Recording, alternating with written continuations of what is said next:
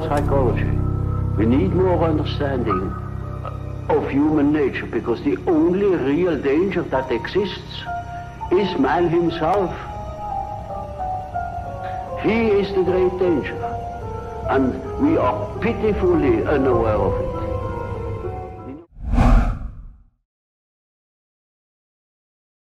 So, Speaker, to the Premier, where will these camps be built? How many people will be detained? And for what reasons? Question. For what reasons can people be kept in these isolation camps? And I'd like to, I'd like to have the Premier assure the people of Ontario. Member, take a seat.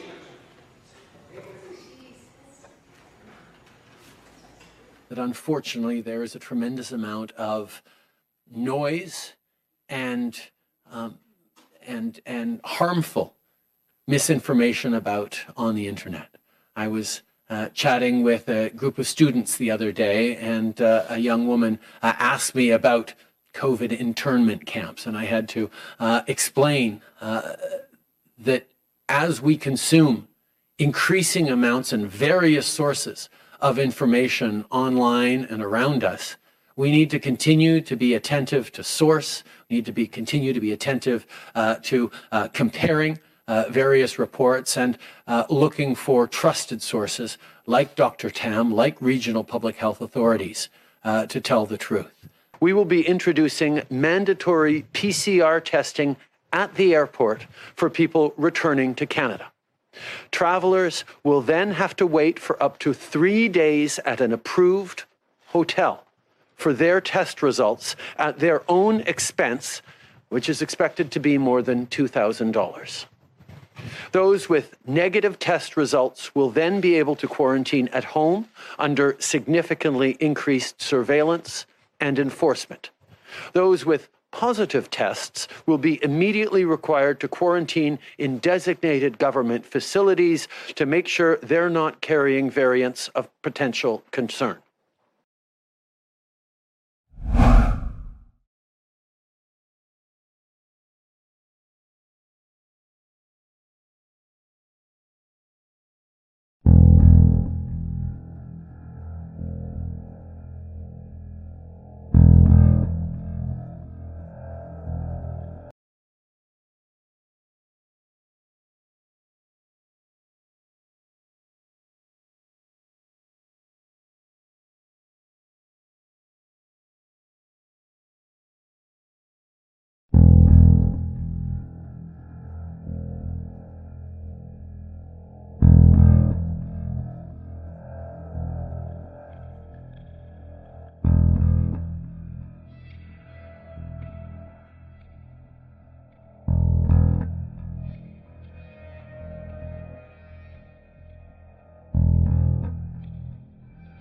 Appeared before the Congressional Committee to tell what I knew of activities which might lead to an attempt to set up a fascist dictatorship.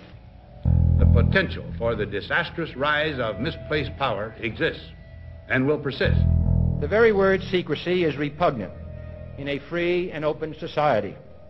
And we are, as a people, inherently and historically opposed to secret societies, to secret oaths, and to secret proceedings. President Bush signed a formal agreement that will end the United States as we know it. And he took the step without approval from either the U.S. Congress or the people of the United States. The secret organizations of the world power elite are no longer secret. It's known as the Bilderberg Group. Could their objective be world domination? I'm Jim Tucker.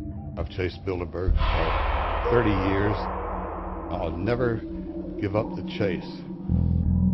Bilderberg plan for the whole world is nothing less than world government. I'm not comfortable with that at all. Who elected these guys to run the planet? They are the elitists. They feel they should run the world for their own selfish interests. Now we can see a new world coming into view. A world in which there is the very real prospect of a new world order. Bilderberg is making great progress toward a world government, and only an educated, informed public can stop them in their tracks. David Rockefeller admits in his own memoirs that he wants to destroy the United States. He's a traitor. It's good to be back at the Council on Foreign Relations. As uh, Pete mentioned, I've been a member for a long time and was actually a director for some period of time. I never mentioned that when I was campaigning for reelection back home in Wyoming. Let us never tolerate outrageous conspiracy theories.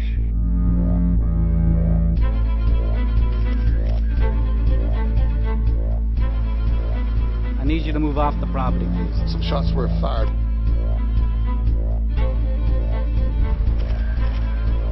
There's Bilderbergers right there. The Trans-Texas Corridor is a vital part because we stop it here in Texas. We stop the New World Order right here in Texas. This thing started here. And to save this country, we kill this damn thing here. There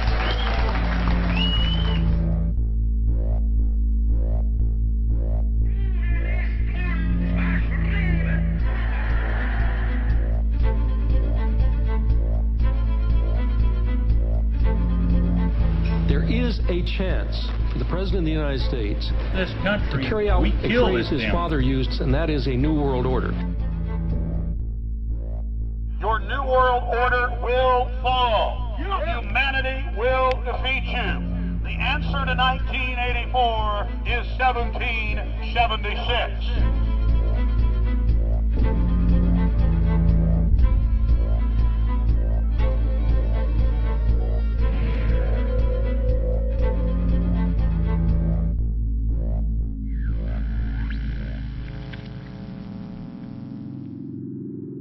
In the near future, Earth is dominated by a powerful world government.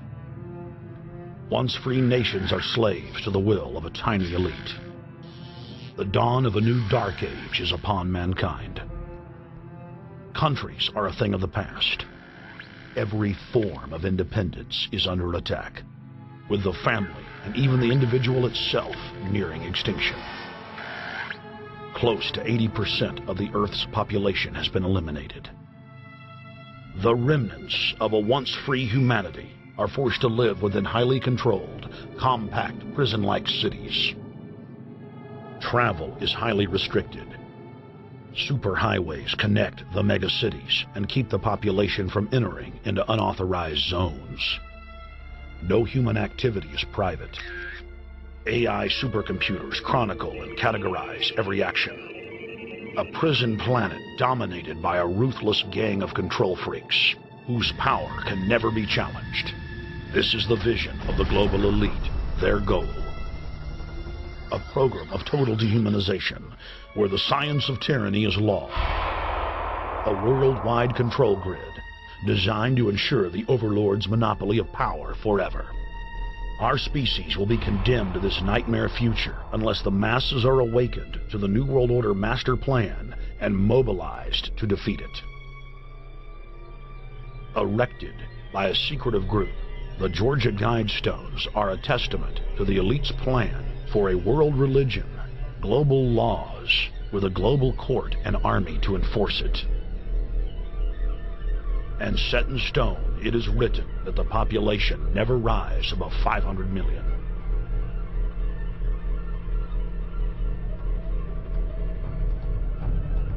In this film, you will learn how our world is truly governed.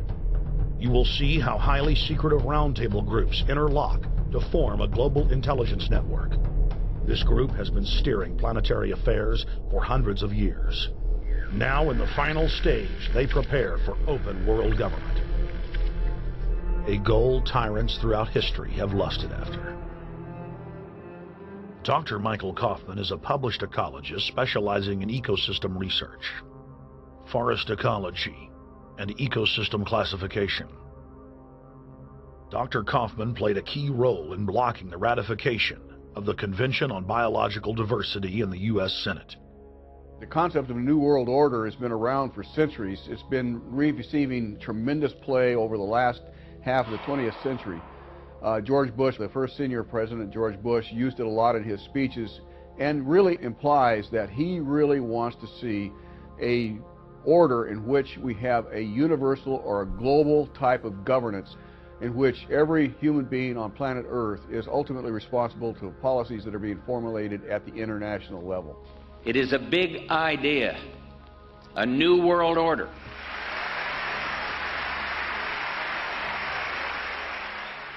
President Bush uh, said that the New World Order was uh, in, in, in, tune, and that's what they were working for. The UN is part of that government. They're working right now very significantly for a North American Union. That's why there's a lot of people in Washington that don't care too much about our borders.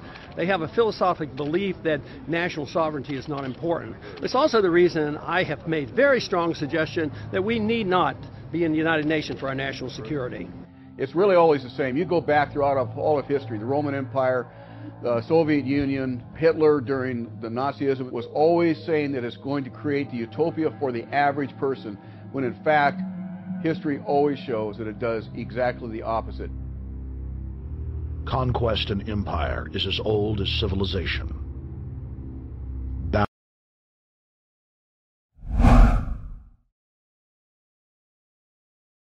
All right, welcome to the Bio Psy War from the TylerBloyer.com live stream. Today we're doing strategic psychological operations. We're going to be doing evaluation on some of the various different operations going on, as I do see this as a psyop uh, being carried out. And uh, you know, when I say this, we're going to go more into that. We've been doing a series called the Bio Psy War. Um, there's now three episodes. The Bio Psy War. Uh, let's pull this up here so you can see series as thus far. And uh, one of the updates on the site that I've made to just to get this a little bit more accessible to to the people that are looking for the actual series itself. So if you go on to tylerbloyer.com and you can scroll down and have the latest posts are here. And then a little bit further down, you'll see this new title card for the Bio War. If you click that, You'll be able to see the latest episode in the series as well as scroll through and see series thus far.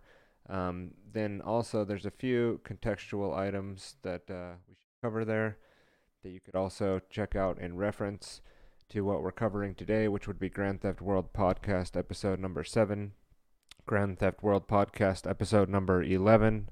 Here, let's see if I can get my looks like my level needs to come up just a little bit there and uh, doing it live, doing it live.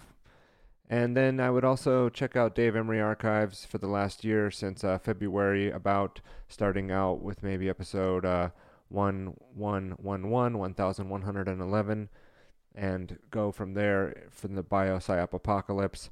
A lot of the sources and references that I locate uh, come out of that archive and uh, not as a not as someone who's not trying to credit where I'm finding some of this information. I've listed the more important episodes here that I think should be checked out, as well as um, some other papers, including the important Fort Detrick lab being shut down after a failed safety inspection. Uh, Peter Daszak's EcoHealth Alliance and uh, the connections there between the Pentagon and uh, the pandemic science, and uh, a biosecurities failure article uh, talking about the USAMRIID uh, biosecurity failure and the shutdown of the uh, Fort Detrick lab in Maryland. Uh, so let's go over. Actually, this goes into. Let's just read. Let's just read the a little bit of this article. For the past 50 years, the nation's leading biodefense laboratory has been the forefront of combining infectious disease threats in the United States, but the U.S. Army Medical Research Institute for Infectious Disease at Fort Detrick in Maryland has been largely missing in action from the fight containing the coronavirus so far. More than 22,000 people in America have been diagnosed with the virus, so on and so forth. Yes, so this is that the uh, reference to that article. I was just making sure I was saying the right thing there. And then also the bats gene editing and bioweapons article. Uh, recent DARPA experiments raises concern amid coronavirus outbreak that we read into the stream last week for uh, the bio-psy war. So, uh, those are the just more or less see also articles. Uh, in today's show, you'll be able to find the resources, and anything that I discuss that's not already been covered here will be added to the resource and show notes. I've been trying to get in a method of having the show notes up actually before I go live, and that way, you know, if you're curious, you can go pull up that resource uh, right while I'm doing the show. Okay, so now uh, in a line, I I missed a clip there at the end that I wanted to play, but that's okay. Uh, maybe we can squeeze that in at the end. In fact, let me just drop that down on my cue card here, and then perhaps, yeah, that might be a better place for it anyway. Funny how things like that work out. Now, that was uh, Voldemort, or he who cannot be named, Mr. AJ, there in the beginning, who produced that film Endgame. And before that, we obviously saw, you know, that insane uh, dude up there in Canada, uh, Trudeau, talking about how you know there won't never there'll never be any kind of government ran uh, camps or anything like that or uh, quarantine facilities. And then you know January of 2021, there he is talking about how you know if you come up positive after traveling into the country, you'll have to then uh, go to a government-sponsored uh, hotel. he said, "Not it's not a camp; it's a hotel, or maybe a group of hotel rooms chained together where only the people that were quarantining go, and we'll call it a hotel." You know, not it's not a quarantine situation or a. It's not a concentration. It's not a camp anyway. You know, is what he was trying to clarify there. So that that was helpful. Thank you for clarifying uh, what's going on there. And also, we went into the film Endgame. Now, say what you want about Alex Jones. I don't necessarily think that Alex Jones um, has been uh, 100% uh, in integrity throughout his years of reporting and journalism. However, you know, if you take, if your goal is to find out the information, you can weed through certain problematic aspects of someone's work and then you know I don't like go and like r- browse infowars.com every day to find out what's going on. But the Endgame documentary is something that tied in, I think, to the Bio War and needed to kind of go there to build out where we're at in the series, as well as give people reference to go check that out. And there's plenty of things that are discussed about the Bio War that are in that documentary that I would definitely go check out. Um, I think that you know, like I said, you you can you can throw the baby out with the bathwater, or you know, you could try to objectively take in the information, use critical thinking to take away the things that don't make sense and are contradictions. Uh, go research all the sources and references and links yourself, and then that voice or that messenger can be removed. You don't necessarily need them uh, to get the information, and so that's why I'm not, you know playing the whole clip here or something, the whole movie, like I can give the context that I was trying to give to that documentary, and we'll be building that out in the BioPsy War, which will be a longer term type of thing uh, that I'll continue to do as long as I have the guests and the uh, material to cover into the show, and until it becomes more of a well rounded uh, thing that I can hand off to the next series that I want to do I had talked about in late 2020 of doing the Creature of Control series, and that did kind of, you know, forcefully move out of the way for what's going on currently and the stuff that I wanted to get in to the record for my show and for the series and the stream uh, that's going out into tylerbloyer.com. Um, we've been since 2015 covering the creature of control, uh, the aspect of things that are more or less the the you know if you look at uh, Gustave Le Bon's The Crowd, or it's coming from the side of uh, looking at it not just from you know they're doing these things to us and this stuff is happening to us but rather the psychological things that go on with the actual individuals that participate in their own enslavement. And uh, then we did a series called falling into the movement traps and how people you know fall into logical fallacies logical traps. They fall into uh, movements which have edicts and things that don't make a lot of sense they become wrapped up in fervor. Uh, they can get into things called groupthink. And that whole series was called Falling into the Movement Traps. It goes into the nature of your situation as it is is already voluntary and that th- claiming that the contracts in your life that the situations in your life are involuntary and that there are things being done to you which are outside of your control and that you can't uh, take control of as far as your actions go um, is a is a is a problematic stance to have, as well as even going into refuting uh, and not not necessarily refuting as a whole, but critiquing uh, anarchism and things like that, uh, voluntarism, the non-aggression principle, and things like that. So, or, you know, and that those those topics we broke down thoroughly through a series of presentations live, similar to this, how they were done live with slideshow presentations. You can check those out in the tylerbloyer.com front page. There's the original series we did, Liberty Lifestyle, um, on this ch- on this YouTube channel, tylerbloyer.com. Before that, it was the Creature of Control. Then you can find the Falling into the Movement Traps series, and now we're on to the Bio Psy War, as well as a lot of walk and talks in between that I've done to kind of fill in, you know, where I'm coming from and to show the progression of where my research has come from now, from then till now. And if you go back and listen to the very first episode of The Creature of Control, uh, you can see that I've been basically talking about the same thing uh, for the last six years or so, and uh, plan to kind of go into to more depth because there's so much to uncover, obviously, um, that I can't talk about at all. And with the ongoing events, we try to keep up with some of that, but uh, we're not necessarily swimming in the latest and greatest ongoing events, uh, things that are going on either. That's not not necessarily my style or my forte, but I do try to pull from that and weave it into the tapestry of the overall big picture. So just to go into a little bit of context on that opening clip here, um, we have from Activist Post. Let's see if I can. Yeah, that's fine. Uh, Activist Post. Go COVID detainment facilities go from conspiracy theory to official government policy in three months. From Matt the Agorist. The COVID 19 internment camp conspiracy is totally false, uh, was this other headline from October 21st of 2020. And, uh, you know, that was uh, an article that came out, you know, saying how ridiculous it is that there would even be people talking about that kind of a thing going on. And then uh, here it says by Matt the Agorist.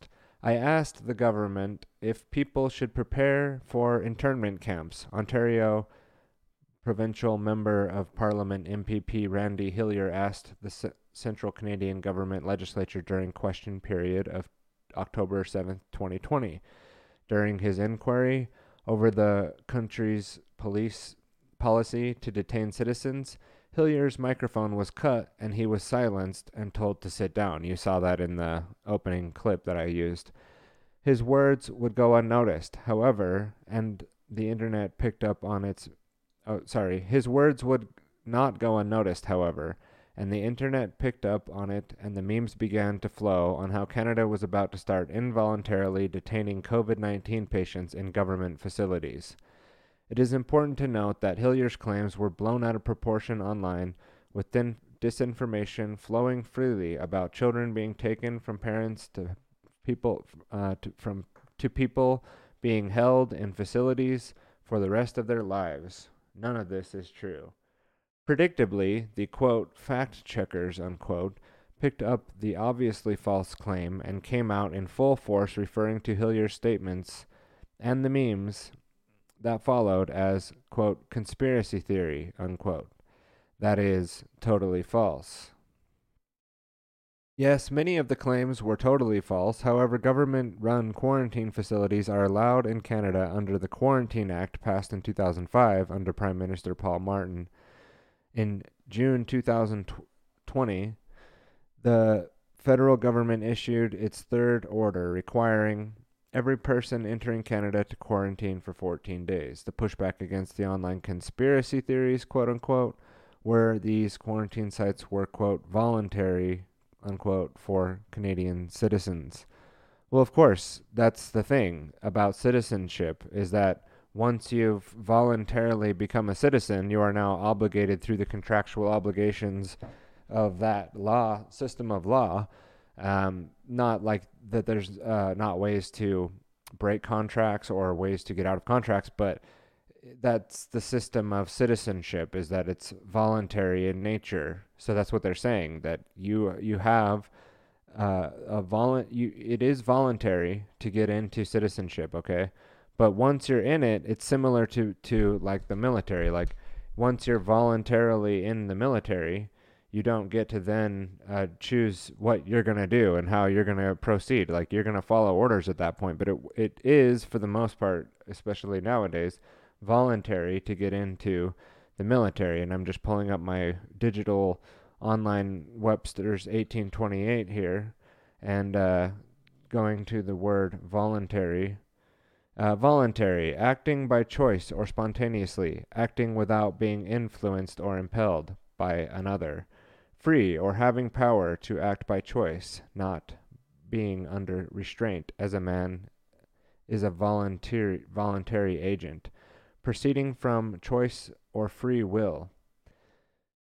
And if you scroll down, let's see.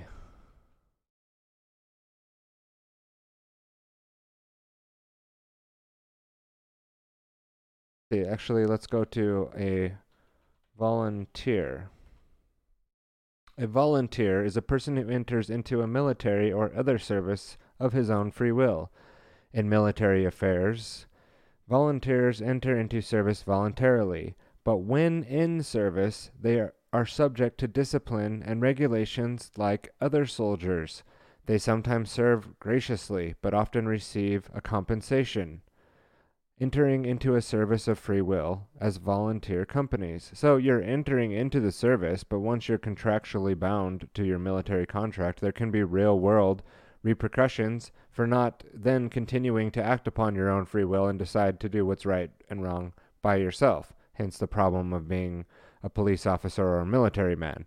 That you have to end up carrying out acts regardless of what you think is right or wrong, which is almost which is which is the definition of what a bad person is or evil essentially doing what you're told without thinking and this was not an excuse at the so-called you know Nuremberg trials which were supposed to rot out all the uh, things that went on and horrible uh, crimes against humanity that went on in World War II by the Nazis, but really, you know, avoided all the Nazi scientists that the United States was bringing in under Operation Paperclip.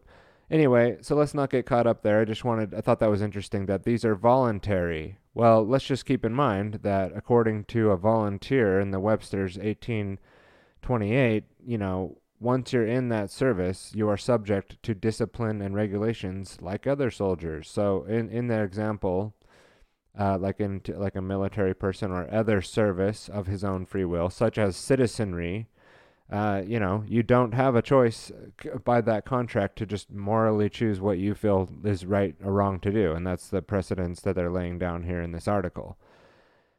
So, continuing on, the federal government has, an, in this activist post article that came out uh, in February of February 4th of 2021 by Matt the Agorist.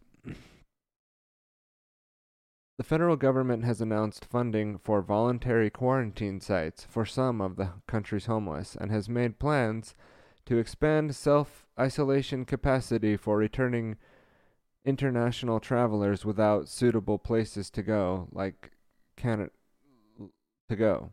But Canadians will not be compelled to leave their homes for so called COVID camps, a spokesperson for the health, health ministry, Patty Hajdu, told CBC News in the Octo- in October to dispel the conspiracy theories, right? But then they've changed a lot of what she was saying back then already. In October, the Prime Minister Trudeau even responded saying the claims of mandatory COVID 19 detainments were harmful misinformation. Unfortunately, quoted this is quoting Trudeau, there is a tremendous amount of noise and harmful misinformation. And uh, just checking check here to make sure we're not speaking silence. Trudeau said I had to explain that we consume increasing amounts of various sources of information online and around us. We need to continue to be attentive to the source, and we need to continue to be attentive to comparing various reports and looking for trusted sources, something that we, just me and parenthetically here, something that we here at TylerBloyer.com try to do on a weekly basis? The answer is no. We are building containment or internment camps the health minister's the answer is no. We are not building containment or internment camps, the health minister spoke, the health minister spokesperson said in a statement. That was in October, and over the months the government has moved the goalpost on how travelers are treated. Now, even travelers with negative tests will be forced to quarantine at their home under government surveillance. While this is only for those engaging in international travel, as we've seen, the goalposts moves. We've seen the goalpost moves. And here they're quoting Dr. Teresa Tam, I think. Oh no, here, Tr- Trudeau again. Those with negative test results will then be able to quarantine at home under significantly increased surveillance and enforcement, Trudeau said in a press conference last week. In regards to the increased surveillance, this will include home visits from private COVID security personnel. There will be increased security contractors that will do more, I would say, door knocking to check on people who are in quarantine, said Dr. Theresa Tam, Canada's chief public health officer, on Friday. I was just going to see if this links to an actual video, because that would be interesting just to hear. That being said, it looks like it's an article from CNN Travel. All right, so uh, I think you get the sense of this article. Uh, let's see if we can scroll down a little bit. Uh, source the Free Thought Project. I'm reading this on Activist Post. Okay. So, yeah, basically there you go. They're they're telling you in one breath at a few months before, and that's how this whole thing's been the whole time. The goal co- the goalpost keeps shifting in general with every bit of information uh, that's come out. Everything from 14 days to quarantine and just stay home and social distance, and everything will go back to normal. To two months, to six months, to January, to when the vaccines come, and now oh, oh well we the vaccines aren't working and now there's mutations of coronavirus. Two, there will not be, it'll be voluntary, you know? And, you know, as we've broken down here plenty of times, it is, it's all voluntary. The people, you know, that comply with uh, any government edict is are acting voluntarily, even up up until the point where they are, let's say, like physically threatening you, uh, maybe even with murder at that point, it's still voluntary how you choose to respond to that. So uh, we won't, you know, let's just pull up a. At this point in time, I think it would be good to play the clip that I was going to have in the beginning, and so we'll just go to that really quick right now. Everything we're doing is basically voluntary on behalf of people, right? Uh, state government, local government, federal government can't really, doesn't have the power to enforce stay at home orders. If 19 million people said, I'm, I'm going out today, uh, they would go out. Everything we do. So, see, you know, Cuomo knows that it's all voluntary. He, he knows how it works. You got to get up there, you got to look authoritative, you got to speak. Uh, you got to speak from the deep you know, diaphragm here and just get out there with a little bit of dark shading lighting behind you and some fresh makeup and get that, you know, slick looking thing that he's got going on, slick gangster style voice and just tell people how it is, huh? This is how it's going to be now. This is how it's going to be and we're going to do it like this and we're going to get people in these ventilators and we're going to hide ventilators and we're going to put people in nursing homes that don't need to be there and we'll just walk away after everybody's dead and it won't matter because I'm the governor, huh? I'm the mayor, huh? Huh? I'm the I'm the gonna be the president, huh? What you think of this, huh? I don't know. That wasn't the best Cuomo impersonation. That was definitely ad hoc on the fly. But that's uh you know, again, not to make too much of a joke of it, but the, when they're telling you it's going to be voluntary, just keep in mind that they are looking at that from a legal perspective. That's usually what they're doing when they're calling you a citizen and it's voluntary. They don't look at it like that means you have the free will to do what you want to do. That's not what that means.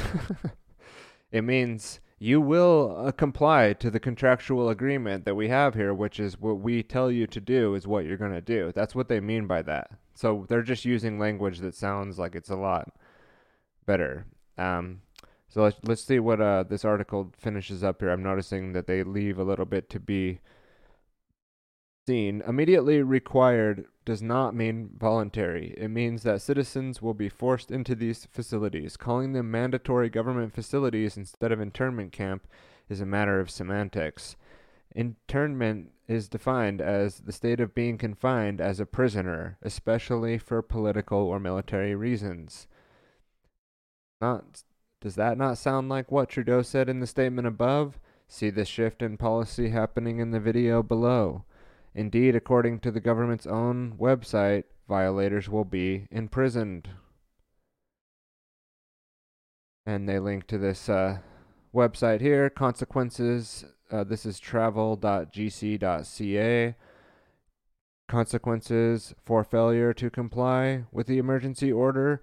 Failure to comply with this order is an offense under the Quarantine Act and could lead to imprisonment or fines.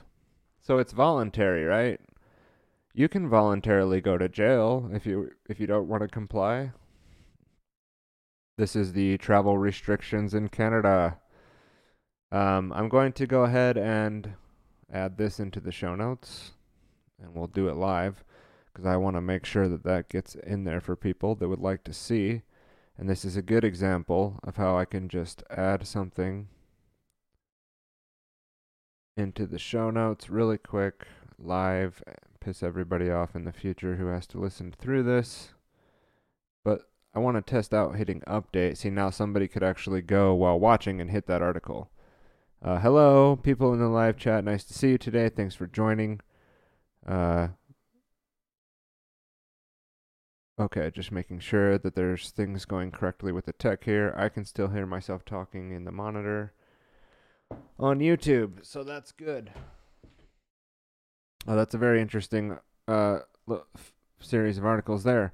Let's continue on with the bio sci war for today, if I can find my way back home here.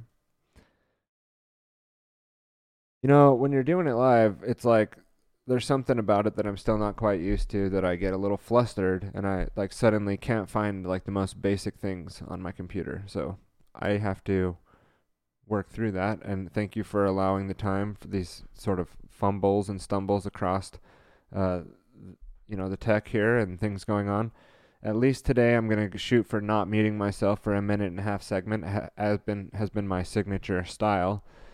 Um, and but we what we hope to today is just continue the narrative of adding to, uh, you know, that the SARS coronavirus, the SARS-CoV-2, uh, which causes COVID-19 in people, the current plague and pandemic that's going on, is not only uh, something that may have leaked out of a lab or been released out of a lab or uh, been that lab could very well be a patsy, uh, which is sort of more what I lean towards, and not necessarily that there was a mistake uh, with releasing it, but that that was actually intentionally released as part of the bio-sci war, uh, bio-psyop that is going on, and as a bioweapon, um, something that was created uh, back, which we'll show here in a minute, that there were very similar, if not the same, type of viruses being created in a lab back in 2008 in the United States uh, by the United States military, and that uh, The Guardian and other articles in 2018 warning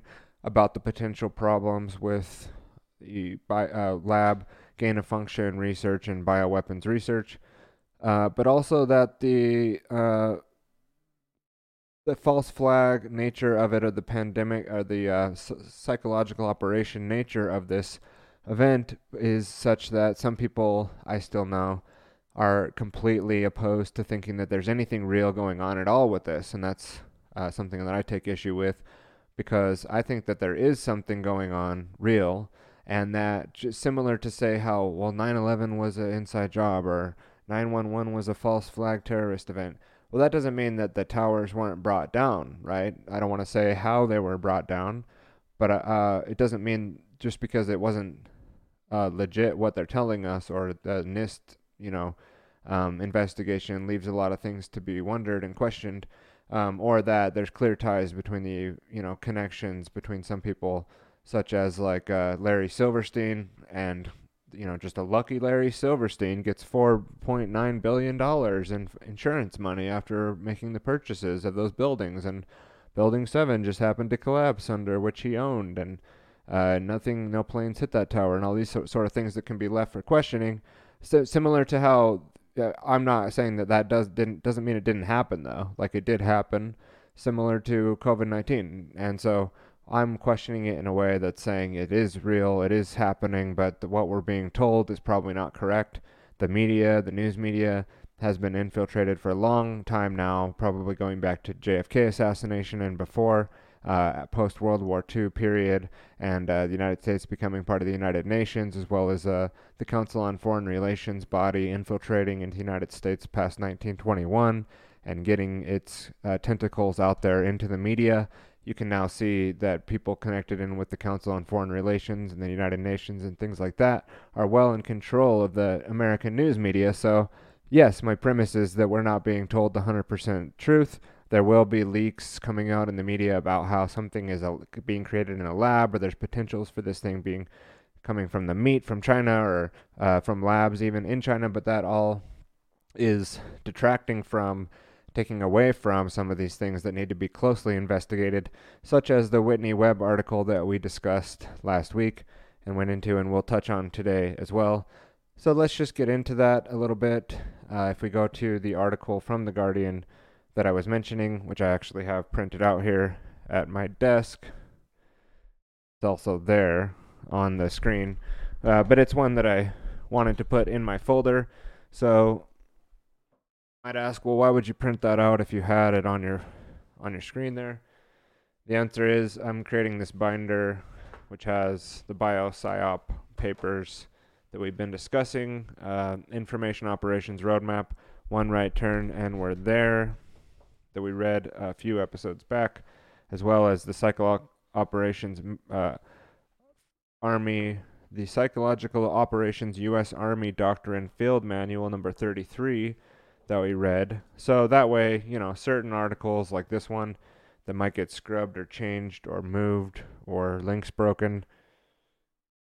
In the future, I can have all the documents together and pull them out, the actual paper, physical copies, and uh, this is a shorter document here now anyway. But let's just read through this. So this is from uh, the Guardian on. Uh, let's just looking for the date here. Uh, Tuesday, June 19th, 2018. The rapid rise of synthetic biology, a futuristic field of science that seeks. Let's just get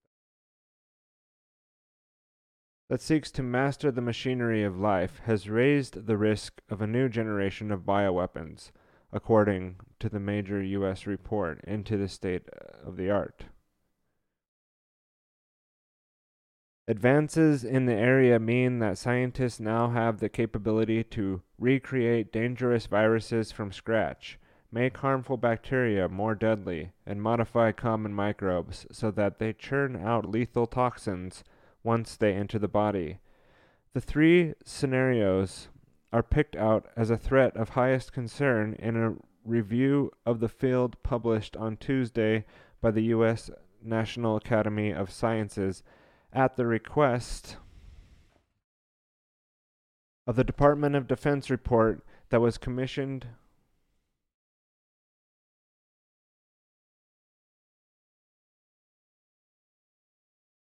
Okay. The Department of Defense report was commissioned to flag up the ways in which powerful technologies might be abused to focus the minds on how best to prepare. Michael Imperial, chair of the report committee and professor of microbiology and immunology at the University of Michigan, said the review used only unclassified information and so has no necessary uh, sorry, I lost my place. I was looking up at the screen there. Let me just start that over. Michael Impar- Imperial, chair of the report committee of the professor of microbiology and immunology at the University of Michigan, said the review used only unclassified information and so has no assessment of which groups, if any, might be pursuing novel biological weapons. We can't say how likely any of these scenarios are, he said, but we can talk about how feasible they are.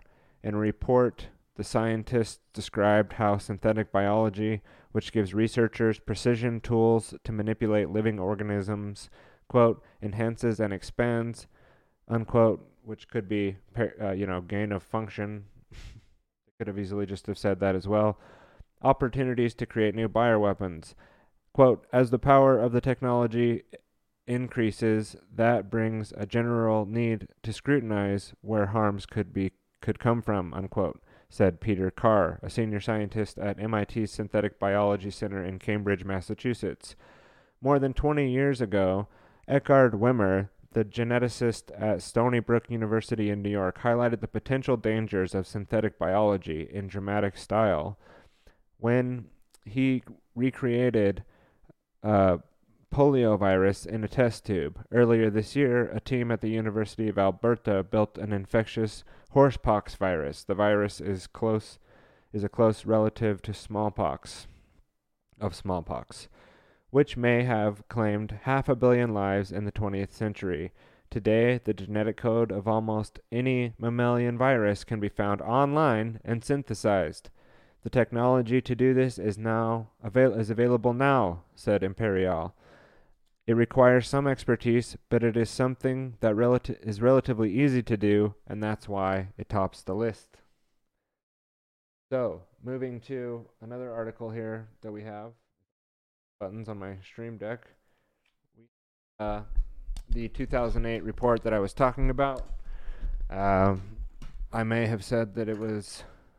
Let's let's just read about this here. So I pulled this up shortly before the show because I felt like it was something that was worth having in there, uh, along with what was being said in the Guardian article there, that they can basically like 3D print viruses in the lab at home now. Uh, not literally 3D print, but th- you can find a lot of the genetic uh, the genetic code of mammalian vir- uh, let's see what did it say it said Today, the genetic code of almost any mammalian virus can be found online and synthesized. And here we have synthetic recombinant bat SARS like coronavirus is infectious in cultured cells and in mice. Uh, December 2008, preceding a National Academy of Science. Proceedings of the National Academy of Sciences, DOI, 10.1073, source PubMed. The abstract and figures defining prospective pathways by which zoonosis evolves and emerges as human pathogens is critical for anticipating and controlling. Centered here. Critical for anticipating and controlling both natural and deliberate pandemics. However, predicting tenable pathways of animal to human movements has been hindered by challenges in identifying reservoir species, cultivating zoonotic organisms in culture, and isolating full length genomes for cloning and genetic studies. The ability to design and recover pathogens reconstituted from synthesized cDNAs has the potential to overcome these obstacles by allowing studies of the replication and pathogenesis without identification of reservoir species cultivating of primary isolates. Here we report the design, synthesis, and recovery of the largest synthetic replicating life form, a 29.7 kb bat severe acute respiratory syndrome, SARS like coronavirus, bat S CoV, and a likely progenitor to the SARS CoV epidemic to test the possible route of emergence from the non cultivable bat S cove to humans, SARS cove, we designated a, coron- a consensus bat S cove genome and replaced the bat S cove spike receptor binding domain RBD with the SARS-CoV RBD BAT-SRBD BAT-SRBD was infectious in the cell culture and in mice and was efficiently neutralized by antibodies specific- specifically for both bat and human cove like spike proteins. Rational design, synthesis, and recovery of hypothetical recombinant viruses can be used to investigate me- mechanisms of transspecies movements of zoonosis and has great potential to aid in rapid public health responses. So, again, back in 2008, they were synthesizing bat like coronaviruses and uh, experimenting with SARS CoV 1 in the lab. This article can be found in the show notes as well as the Guardian article that went over synthetic biology raises risks of new bioweapons, a U.S. report warns. Okay, so that is a nice little thread there that we can see that this this kind of studies have been going on for some time now. Sorry, I didn't losing control of my con- my set here. Um, that you can read into. Now, what we're gonna do is deep dive a little bit further down the rabbit hole here, and go into the pandemic changed cities. Uh, a municipal spending on voter extremism paper written about ni- uh, Germany from 1918 to 1933 by Christian Blickel. Uh, he is a Federal Reserve Bank of New York staff report uh, person who d- wrote this report, and it goes into some interesting things that I've highlighted and brought up about, um, you know, the pandemic and the effects of that possibly radicalizing uh, the people in Nazi Germany or having effects of radicalizing and adding to them later on becoming a national socialist country, and then the uh, leading up to the uh, world wars and also or World War II in this case, and then also uh, the outcome of that being, you know, obviously. Well, we'll go, we'll go into the article here. So let's pull this up. Again, this was written. Um, this is another one that I printed out so I can have it for the record for myself, but you find it in the show notes and it's a downloadable PDF that you can go through the full thing if you'd like there. But we'll go ahead and pull that up here. A thick one. So what we got here is uh um paperclip which needs to be pulled out for operation pull out the paperclip that is bent because there's such a thick amount of documents here. Again, pandemics change cities, municipal spending, and voter extremism in Germany, 1980. Blickel. Introduction. This paper investigates how the influenza outbreak in 1918 to 1920 affected German cities in the years after the pandemic. In particular, I analyze city spending on amenities as well as voter for the ex- as well as voting for the extremist party in Germany between 1925 and 1933. A multitude of factors, many of which were specific to Germany in the 1920s, determined city spending and contributed to the rise in extremism. However, both per capita spending and the vote share uh, obtained by extremists varied significantly across the municipalities. The variation represented tangible this variation represented tangible differences between individual cities that reflect the preferences or beliefs of inhabitants. Understanding the degree to which such preferences are correlated with major pandemics can offer insights to academic and policymakers alike. German, uh, sorry, um, there, Germany represents a suitable case study for the analysis given that is suffered a high number of influenza deaths with significant regional variation, recorded detailed information on disease fatality cities or disease fatality, city expenditures, voting behavior, etc., and experienced a well documented and researched increase in extremist in extremist voting in 1920 to 1930. This paper documents several interesting and novel findings. First, areas which experienced a greater relative population decline due to the spread of influenza spend less per capita on their inhabitants in the following decade. This holds especially for the spending on amenities more likely to be consumed by the young, for example, school funding.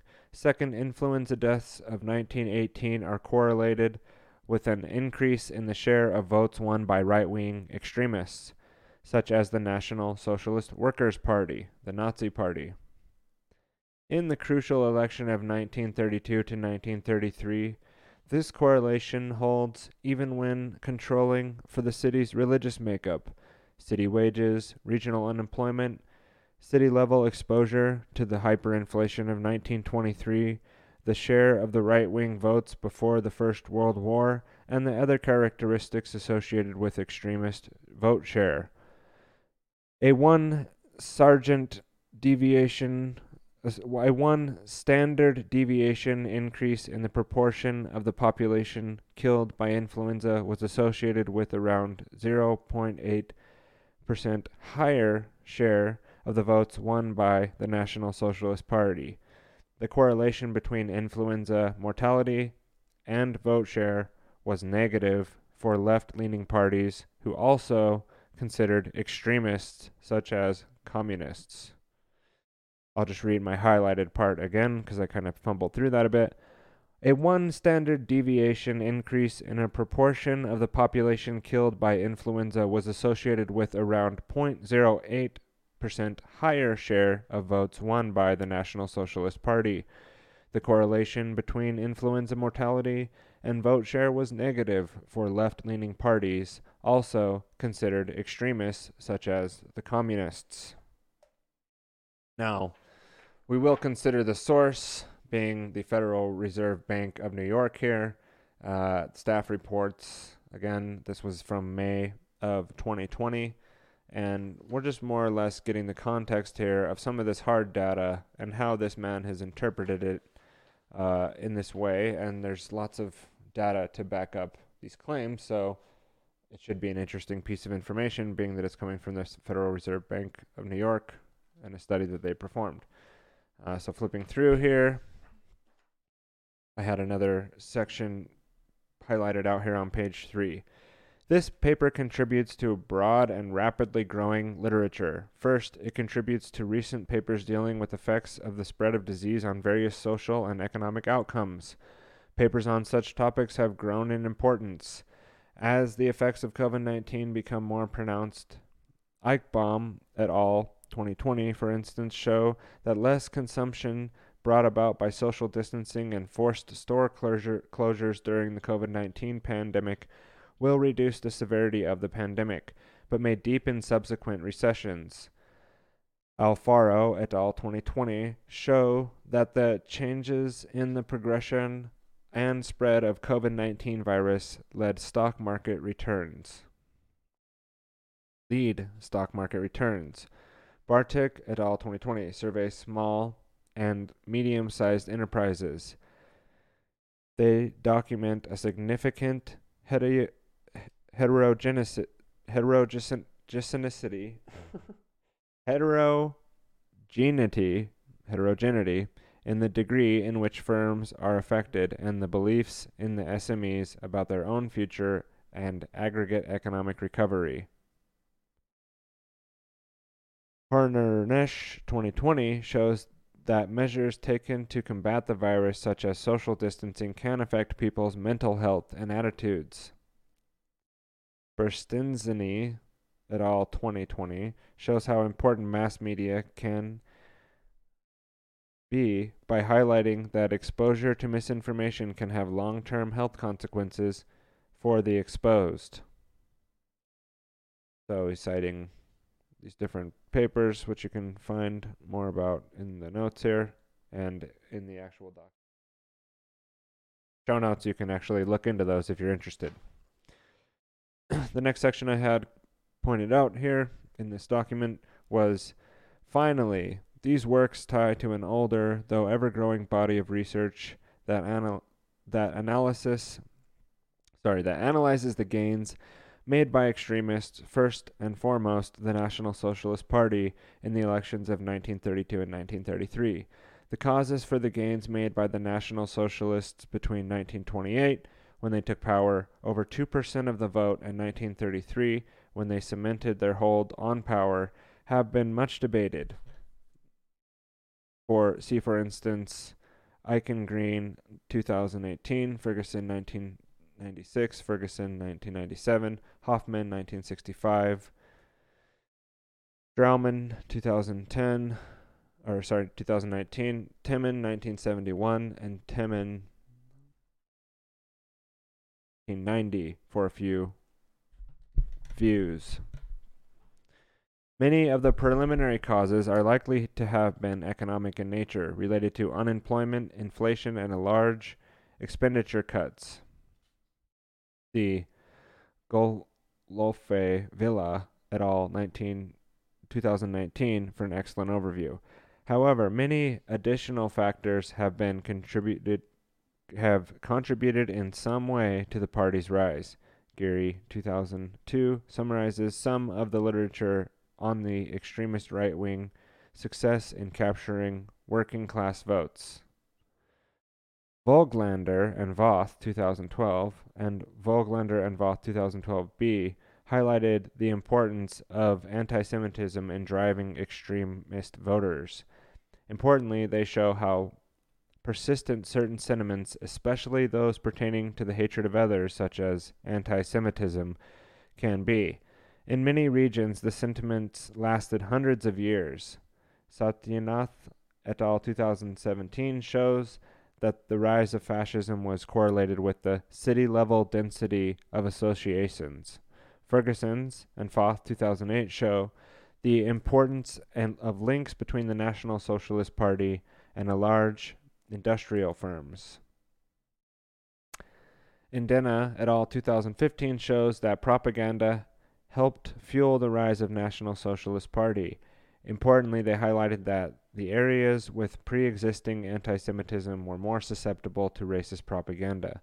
The paper contributed to the above research by showing that the pandemics affect the provision of public goods and may be correlated with the extremist voting, an effect that may be exacerbated by pre-existing anti-minority sentiments or disease-focused propaganda. Now, the way that that would be looked at as in the modern world in America would be the current rise of, you know, anti uh, freedom, anti liberty, anti uh, conservative, anti um, people who stand for individualism rather than the group's rights and things like that. So being forced to take medical devices rather than being having the right to choose, and it, the the demonization of these people that are you know not not willing to fight the disease would be considered you know the people that need to be attacked. My reading into this as far as how it transposes into current times. Uh, now let's go on. He's talking about the tables. The tables that are being referenced in this are found in the back so we're almost through the parts of this that I wanted to highlight, but you can find like the data if you want to go look at some of these graphs that he's representing and pointing at. So tables and data sets you can see. So for those that want to look at those, feel free to go ahead and do that. So table 4 being talked about here. The observation that the share of the vote won by the right-wing extremist parties correlated with influenza mortality can be correlated, uh, corroborated in regression. Sorry, I'm, my mind gets a little thinking about everything and then I forget that I'm reading out loud in a live stream. The observation that the share of the vote won by the right wing extremist parties correlated with influenza mortality can be corroborated in regressions. In Table 4 1, I regress in table 4, I regress the share of the vote obtained by the National Socialist Party in 1933 to 1932 and 1932 on a number of regional and city characteristics. column 1 makes use of the most basic specifications that include only the measures of town size and change in the region's population from before to just after the war, 1910 to 1918, from World War I. The percentage of the population that is Jewish or Catholic in 1925, the vote share won by the right wing extremist in the election of 1912, to the change of the city's population just before the war in 1930. So, skipping down here, because that's talking about more of the data in the chart, the share of votes obtained by the National Socialist Party was positively related to the share of the population that died from influenza in 1918. The baseline result remains significant in each specification. One standard deviation increase in the share of population that died from influenza is correlated with a between 1.6 and 2% larger vote share won by the National Socialist Party. Economic controls and the increase in the share of the population that is unemployed or drop in wages are also strongly related to an increase in the share of vote obtained by the National Socialist Party. However, including such controls does not remove the direct effect of influenza mortality. Notice that they were talking about the propaganda, the disease propaganda, and all that also contributing disinformation. People supporting the Nazis.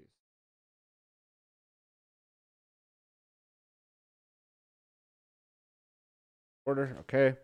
Conclusion. Evidence suggests that the deaths brought, and just so people can know what we're reading before I read the conclusion, pandemic changed cities, municipal spending, and voter extremism in Germany. 33 by Kristian Blickle from the Federal Reserve Bank of New York staff reports.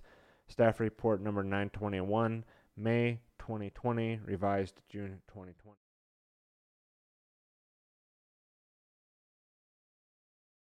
Evidence suggests that the deaths brought about by the influenza pandemic of 1918 to 1920 may have shaped German society going forward. Regional variations in influenza mortality was related to subsequent city spending on various amenities for the, its population. Cities that saw a greater share of their population die due to the influenza spent less per capita. Going forward, perhaps more importantly, influenza deaths themselves are correlated with the share of votes won by extremists, specifically the extremist National Socialist Party. This effect dominated dominates many of other effects and is persistent even when controlling for the influenza of local unemployment, city spending, population changes brought about by the war, and local demographics, or when instrumenting for influenza mortality. The results are possibly a consequence of changes in society preferences following a pandemic. In particularly, the pandemic may have interacted with existing deep seated anti Semitism, anti outsider sentiment, which was further fed by the National Socialist propaganda that linked disease to minorities. Given a number of econo- econometric challenges, econometric challenges, care must be taken in the interpretation of the results. Nevertheless, this study offers a novel contribution to the decisions surrounding the long term effects of pandemics. Just something to look out for and be aware of. Um, some of those conclusions I might not agree with, uh, some of the results I'd have to look at more closely, but that is a, a primary resource that you can pull up uh, from the show notes and look through yourself as far as uh, some of those conclusions that he came to. Like I said, um, I think the idea would be that with the propaganda and with the deaths and the different ways that the government reacted, that may have contributed to people voting more extremist, even for Nazis, uh, at that time. So it's something to be aware of as we are now in the aftermath of the bio psyop, uh, bio psy war uh, that's been ongoing. So as we head down the road here on this episode uh, today on COVID, the strategic or the bio war strategic psychological operations.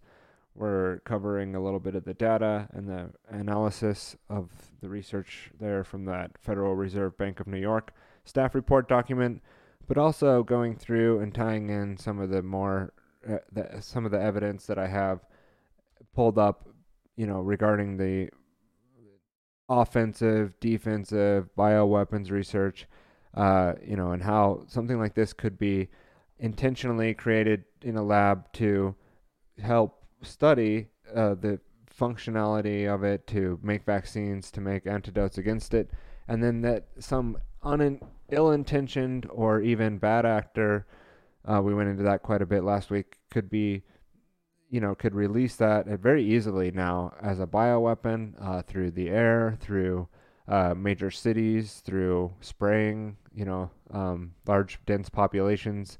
Uh, the government could easily have done this to make it look like China was the vector, that the Wuhan lab was where the leak was. Uh, anything, you know, could have been done with the different populations, the, the Uyghur uh, population in China, different uh, large dense areas in China could have been used to you know help spread the virus and that that could basically very easily be done now um, people uh, in terrorist groups could come up with the idea to do this and very easily deploy the technology which is basically available now uh, online to go and look at for the average person to go and be able to synth- synthesize now it's probably not all that easy and i'm not a a, la- a person that works in these labs that could go and tell you how to do that kind of thing. But it, from you know the rapid growth in technology and where we're at now with the sort of uh, bio research, essentially it looks as though people could easily create a lot of variations of coronaviruses and be spreading them around. And my theory is that this is part of the biopsy apocalypse, the bio-psy war uh, the biopsy biopsyop apocalypse is Dave Emory's term for the situation that we're in. Um, him and I do more tend to agree on the premise that this was intentionally released as part of an information war. You can go back to previously in early 2020 when I was saying this, where I feel like that this was a planned, you know, weaponized event, not just with the actual viruses that were released or whatever you want to call these uh, you know gen- genetic chimera viruses that were created um, and funded by DARPA, uh, heavily looking into those types of things, and also now funding the people who are you know making the vaccines for these types of things. So again, just going through tying in some of those details for you today, and we're going to go into a clip here.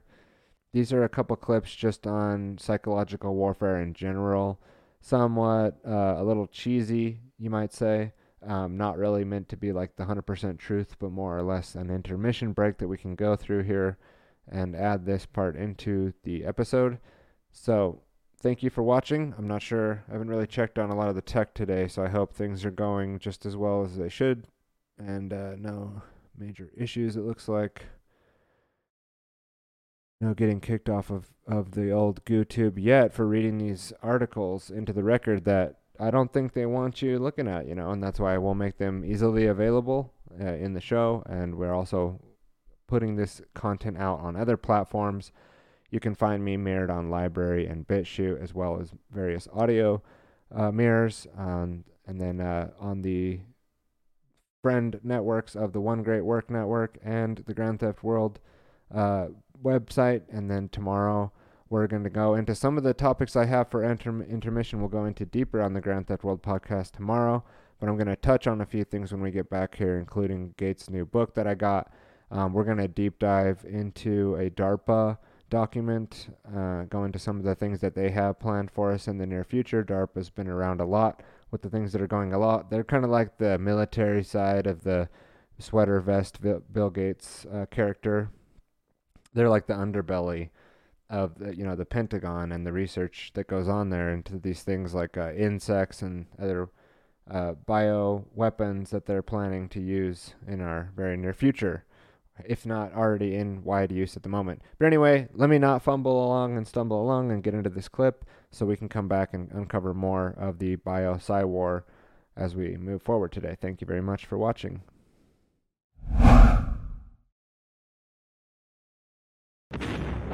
Allied victories on the battlefield, combined with continued German supply problems and the eventual ousting of Kaiser Wilhelm, all helped end the war by November 1918.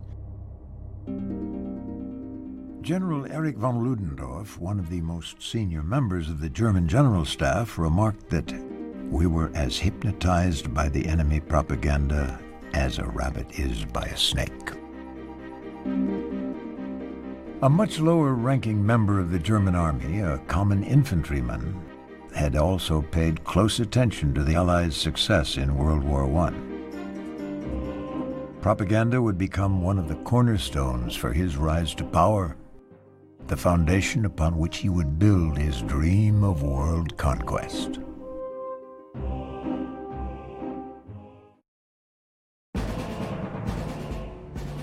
Following the German defeat in World War I, Adolf Hitler marveled at the Allies' successful use of propaganda in his book Mein Kampf. He wrote, Our soldiers learned to think the way the enemy wanted them to think. Throughout the 1930s, Hitler and his information minister Joseph Goebbels became masters of strategic and political propaganda, both within Germany and on an international scale. But once World War II began in 1939, their focus remained more on civilian propaganda rather than on tactical psychological warfare. The British had dismantled their successful propaganda program after World War I and had to quickly scramble to resurrect their capabilities when World War II began. In the first few years of the war, the British were more willing to use black propaganda, deceptive messages that claimed to come from one country but actually originated in another. A British propagandist named Sefton Delmer played a German radio character that claimed to be making broadcasts from an official German station inside that country. He attacked Churchill and the royal family to attract an audience and gain credibility. But he also subtly criticized the Nazi Party and promoted the idea that it was acceptable for German citizens to disagree with Hitler. Colorful personalities such as Delmer's were common in a field where imaginative thinkers were forced to work in the structured world of the military.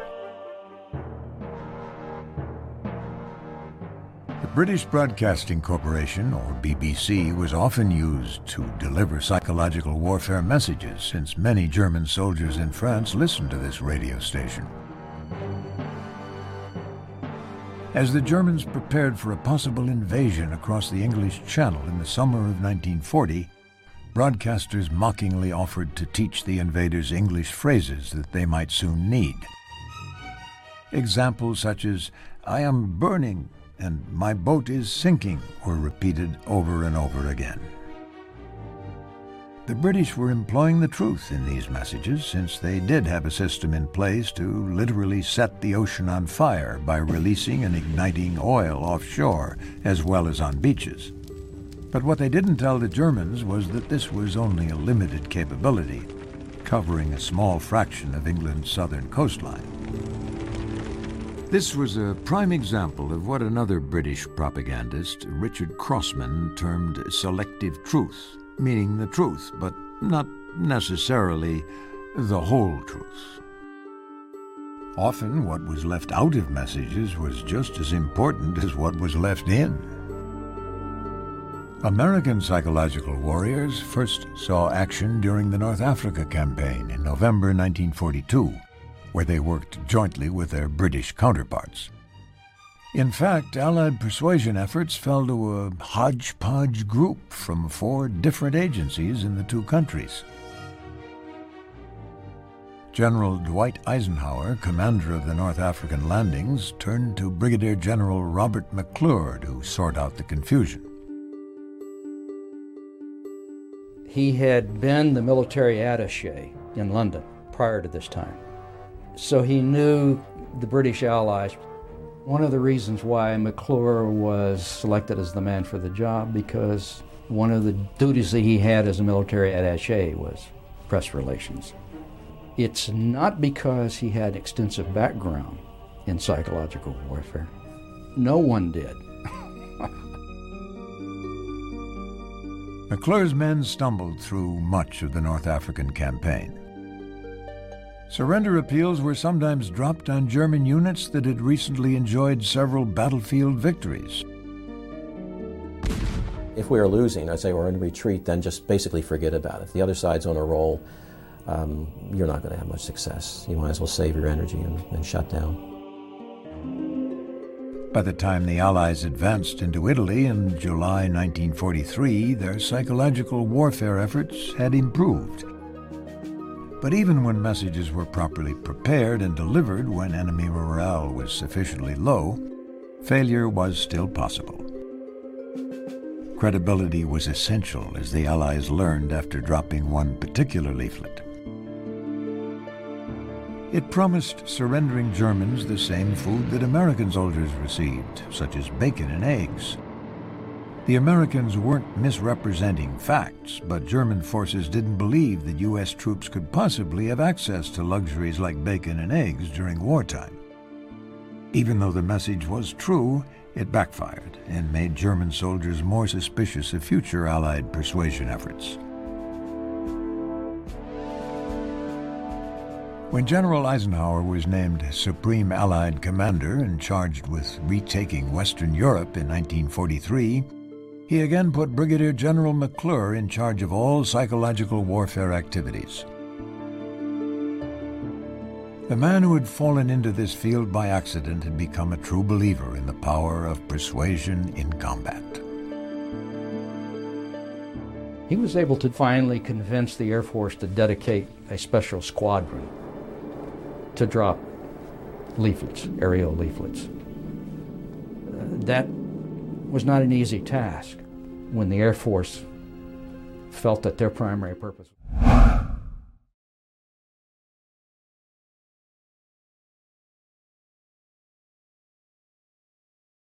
on the communists.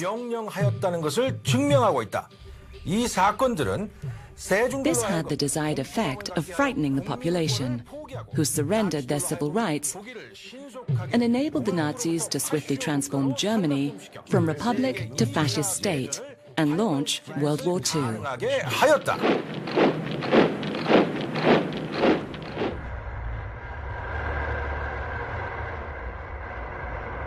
In 1940, Hitler had conquered France. 3,500만 명이란 목숨. 35 million lives were given up in World War II in patriotic fervor, created by propaganda campaigns. 희생되었다. Australia marches with Britain, land of plenty, land of untold resources, all placed gladly, willingly at the feet of Mother England. Look carefully at this man. He's the Emperor of Japan, whose forces have committed the appalling atrocities against British Empire and Chinese troops and civilians, men and women in Hong Kong. These are the swine who bound and bayoneted our helpless soldiers in their hands. If these pictures serve to kindle a flame of vengeance throughout the civilized world, they will have served their purpose. Let the cry be vengeance, bloody vengeance. 미국 대중과 의회는 For the second time, the American public and Congress were overwhelmingly against entering the war in Europe. Another war, not for me. This time America should keep out, and I know I will. If war breaks out in Europe, I think that this country should heed the advice of its first president and avoid all foreign entanglements. In the event of war in Europe, I think we should stay out of it entirely. 프랭클린 루즈벨트 대통령은 So, President Franklin Roosevelt needed something that could provoke Hitler into declaring war on the US 위협하여 행동으로 and frighten the public into action. 필요하였다. Which will live in infamy. 그래서 그는 He did 일본군이 this by deliberately failing to warn his fleet commanders that a surprise Japanese attack on Pearl Harbor was imminent. 그에게 경고는 The 영국 warnings came to him from the governments of Britain, Australia, and the Soviet Union, 이 관련 and are now a matter of public 일반 record. 문건으로 분류되어 있다. 우리 조선은 미국인들에게 위험을 알린 we in Korea were among the first to alert the Americans because we know better than anyone what the vicious Japanese are capable of. Slaughtered by Japanese troops. More power to you, President Roosevelt. The entire country's behind you, thrilled with hope and patriotism. As if using propaganda to send their pacifist population to war wasn't bad enough, 어떻게 나치를 멸망시킨 Consider how America repaid its people for defeating the Nazis. 주었는지를 보면 그리 나쁘지만도 않은 것이었다. 종이 클립 작전. Operation Paperclip. 종이 클립 작전이란 Operation Paperclip was the safe transfer of Nazi scientists and operatives into the CIA. 죽음의 Nazis like Josef Mengele, the infamous Angel of Death, who carried out live experiments on humans in the death camps. These death industry pros were given new identities as U.S. citizens and employed in U.S. laboratories to develop a dazzling array of mind control programs for the CIA, as well as new products and ideas for U.S. biochemical warfare expansion. Ultimately, they discovered LSD, all of that drug stuff. General Electric, DuPont, not only did companies like General Electric, DuPont, Ford and Bell help with Operation Paperclip, but so did Americans like Prescott Bush, the patriarch of the presidents George Bush. Documents in the National Archives and Library of Congress show that he committed treason continuously between 1924 and 1951. First, by using Jewish slave labor in collusion with the Nazis, and then by bringing those Nazis and their assets into America. Despite being a traitor to his country, this Nazi collaborator became a senator, and his family has assumed great power in America. But they are not the only fascist family to thrive from tyranny against humanity. Court records show that the Rockefeller's Standard Oil Company was selling more oil to Hitler's war effort than to the Allies. And for this, a federal judge ruled John D. Rockefeller committed treason against the United States. Treason, the most heinous crime of all. 범죄. Prior to World War II, this man joined fellow traitor Prescott Bush and the British royal family in sponsoring the eugenics initiatives that gave rise to Hitler's racial hygiene programs.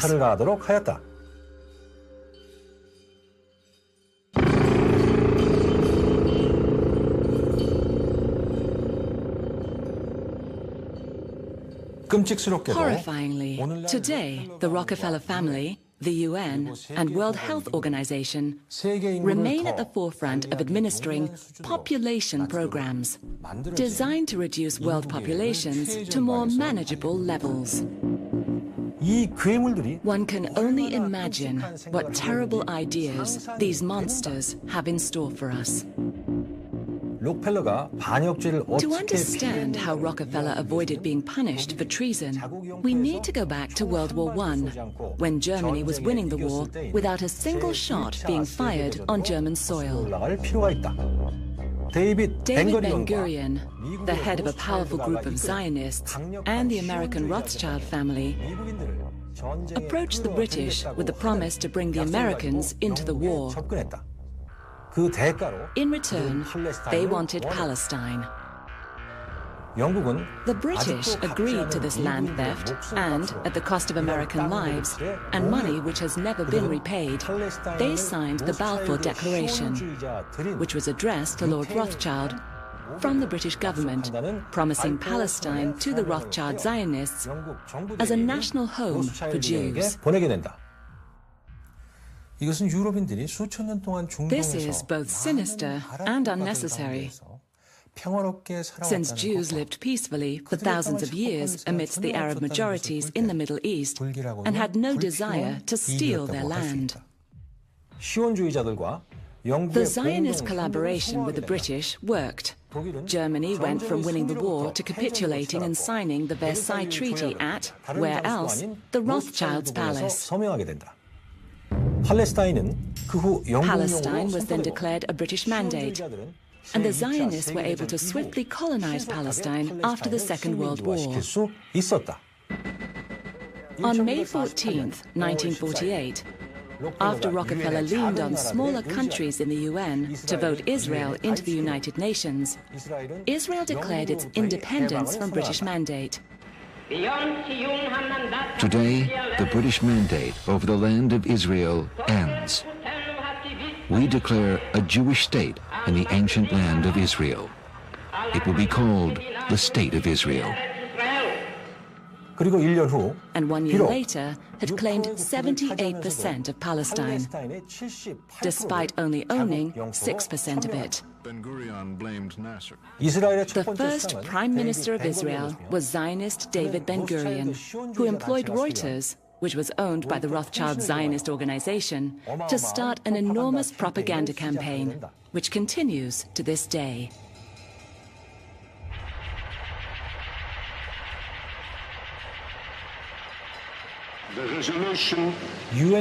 Once Israel was established with UN approval, and the world was sold on the fairy tale of Jews finally returning to Israel, David Ben Gurion started a campaign of ethnic cleansing. We have taken their country. We must do everything to ensure they never return. We must use terror, assassination, intimidation, land confiscation, and the cutting of all social services to rid the Galilee of its Arab population. David Ben Gurion.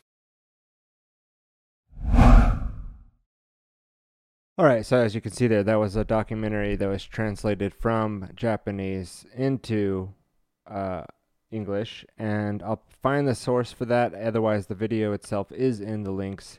Um, we did get dropped off of YouTube during that time as well, and not too worried about that. I figured as much would happen with the type of material that we're going to cover in the long run here. I am surprised when that happens on a live stream when I've been reading articles showing like primary sources talking about uh, you know DARPA documents and um, reading from the Federal Reserve documents.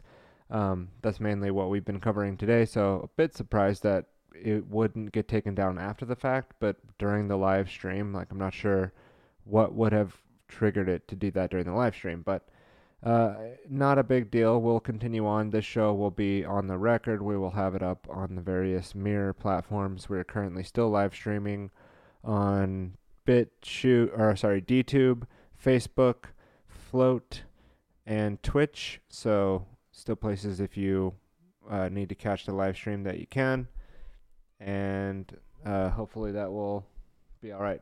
Uh, in the long run, I'll have the recording up afterward and uh, get the MP3 out there as well for the people that like to listen to the audio version.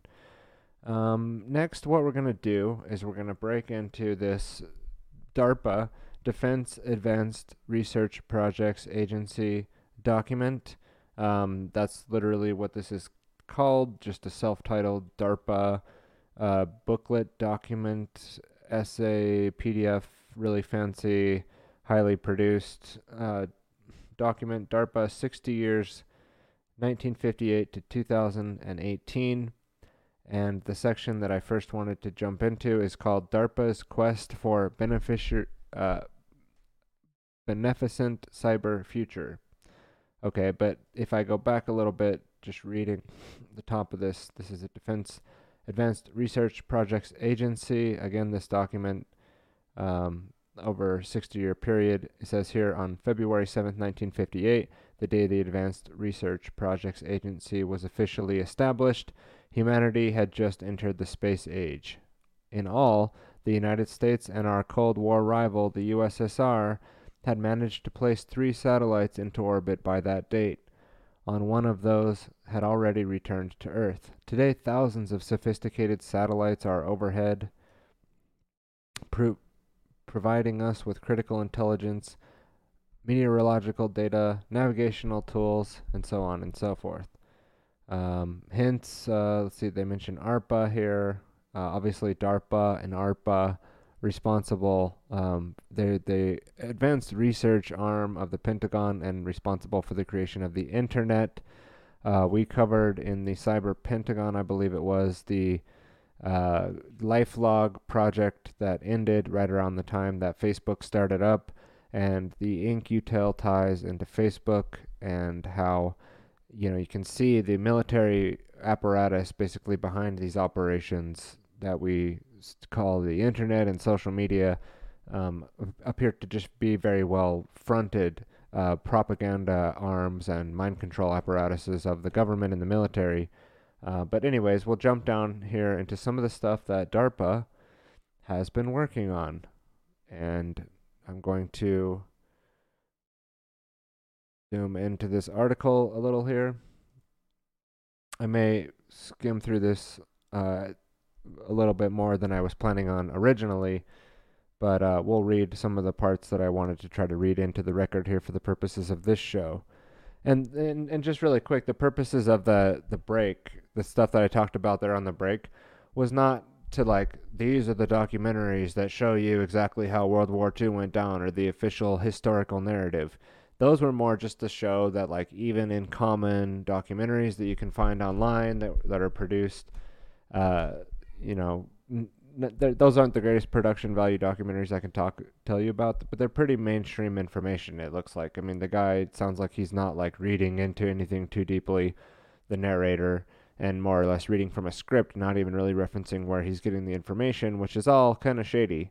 The point is, is that they are routinely using psychological operations as part of military practice. That was the point of bringing that information in at that time to more just keep clarifying and confirming that these are ongoing things.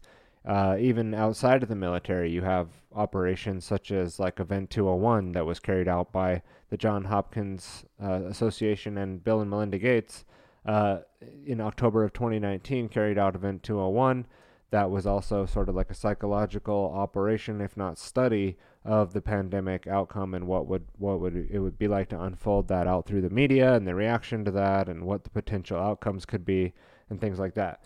So that was the point of bringing that in, just to clarify that. And then the point of reading the DARPA article here is just to give more context onto more or less like what they've been up to. So let's uh, go to this one here.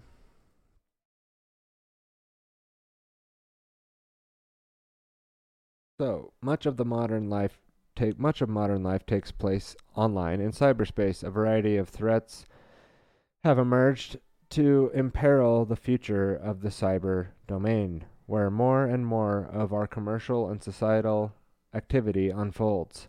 Securing cyberspace has become a priority at the highest levels of government, including the White House. DARPA is the leading edge of our nation's pursuit of beneficent cyber future roughly the legacy of the past. Roughly half roughly half a century ago, DARPA, when it was known as ARPA, Advanced Research Project Agency, program managers conceived, implemented, and demonstrated the ARPANET, the proof of concept precursor of the Internet. The principal advance of ARPANET resided in the introduction of packet switched communications to achieve a dramatic advance in efficiency, by which the information packets wound their way through available wires and intercomputer linkages. By 1977, ARPANET had grown into a national network connecting university, commercial, and government research activities. The initial engineering of ARPANET focused on providing basic communication services, and accountability was not included as primary design goal. These design choices were intentional, according to a historical account of the origin original network protocols developed by ARPA. Since this network was designed to operate in military context, survivability was put at the very first goal of accountability as the last goal. An architecture primarily focused primarily for commercial deployment would clearly place these goals in opposite end of the list. Instead of building in reliable attributions mechanisms, users' behavior would loosely governed by rules and norms. For example, at the MIT AI lab circa 1982, it was simply decreed that, quote, It is considered illegal to use ARPANET for anything which is not in direct support of government business, unquote. The critical need for a stronger security and control mechanism was not yet apparent. So they go through and talk about how they basically created the internet, as you can see, as a military apparatus. But of course, they will change the rules as they go along for the, when it becomes used for the uh, general public. And we skip ahead a little bit and read here affecting the cyber present. During the 2000s, DARPA funded selected efforts in cybersecurity. In 2010, DARPA centralized cyber R&D with new offices, the Information Innovation Office I2O. The creation I2O included the hiring of well known computer science and cyber experts from academia and greatly expanded DARPA's cyber, cyber program portfolio and investments to stimulate the interests and involvement of cyber community. DARPA hosted on no- November 7th, 2011, the Cyber Colloquium that was attended by approximately 700 researchers, operators, and other stakeholders for industry, academy, and government. The DARPA Cyber Colloquium was a bright signal in the U.S. broad in the broad U.S. cyber R&D community that DARPA would bring in its unique project-centric approach. So DARPA still you know, running operations, running plans, uh, looking into and researching other aspects and outlets and ways to use the internet, vision of the cyber future they go into, uh, potentially growing domestic attack serv- uh, vector, lack of visibility and limited intelligence. Many cyber attacks and so called advances, persistent threats remain undiscovered. For extended periods, while other attacks have never been conclusively attributed, even with significant forensic efforts. As a result, it is difficult, if not impossible, to estimate with the confidence of the cyber capabilities of potential cyber adversary. Moreover, while defense cyber technologies development is a large and growing commercial activity, offensive cyber technology is typically developed in secret by both nation states and diverse criminal enterprises. So, again, always that ongoing justification of continuing their advanced research because of the potential threats. Sort of like a, you know, the the paradox of the situation that we're in. Um, so let's jump down to page 74, where we're going to uh, start into this uh, let's see, did I pass it? No. That was interesting though. They also go into like their command and control satellite deployment grid there. Security and surprises at biological scales. The power and challenge. This is uh, page 74 of the DARPA um, 60 year publication. The evolution of defense technology. And starting out this section, the power and challenge of biology as the basis of technology reside in its adaptability and resilience, and from those attributes spring the seeds of surprise. DARPA's mission is to master surprise, and so the agency has embraced biotechnology and focused its investments on mitigating threats to human health and global stability, improving military training and readiness, and rethinking current approaches to traditional defense missions. In the seventh decade of DARPA's based innovation, the four year old Biological Technologies Office BTO is set to transform biology from a niche specialization within the Department of Defense into fundamental source and high impact capabilities, among them force protection, sensing, command control, communications. And then they go into their uh, this picture here is like a fly you could see, and it says that the threat to force health and readiness posed by infectious disease is persistent and evolving. BTO is developing a range of countermeasures to natural and endangered threats, such as technologies to predict viral evolution and spread, contain disease within animal reservoirs, disrupt disease vectors' ability to transmit viruses, and control or remediate the effect of gene editors. So they're creating insect allies, as we've discussed previously in the last episode on the Bio War, And we'll just read a little bit here. DARPA is not alone in this game. Across the board, the growing of affordability and access to tools to modify biological systems means that the nations and even individuals have the resources to engineer systems and organisms to have altered or new functions. Considered the dramatic decrease of the cost of sequencing a genome, paired with widely available tools for editing genes, now virtually any person anywhere might experiment with genetic modifications.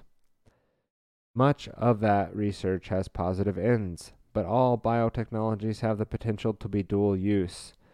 And there is always the risk of unintended consequences.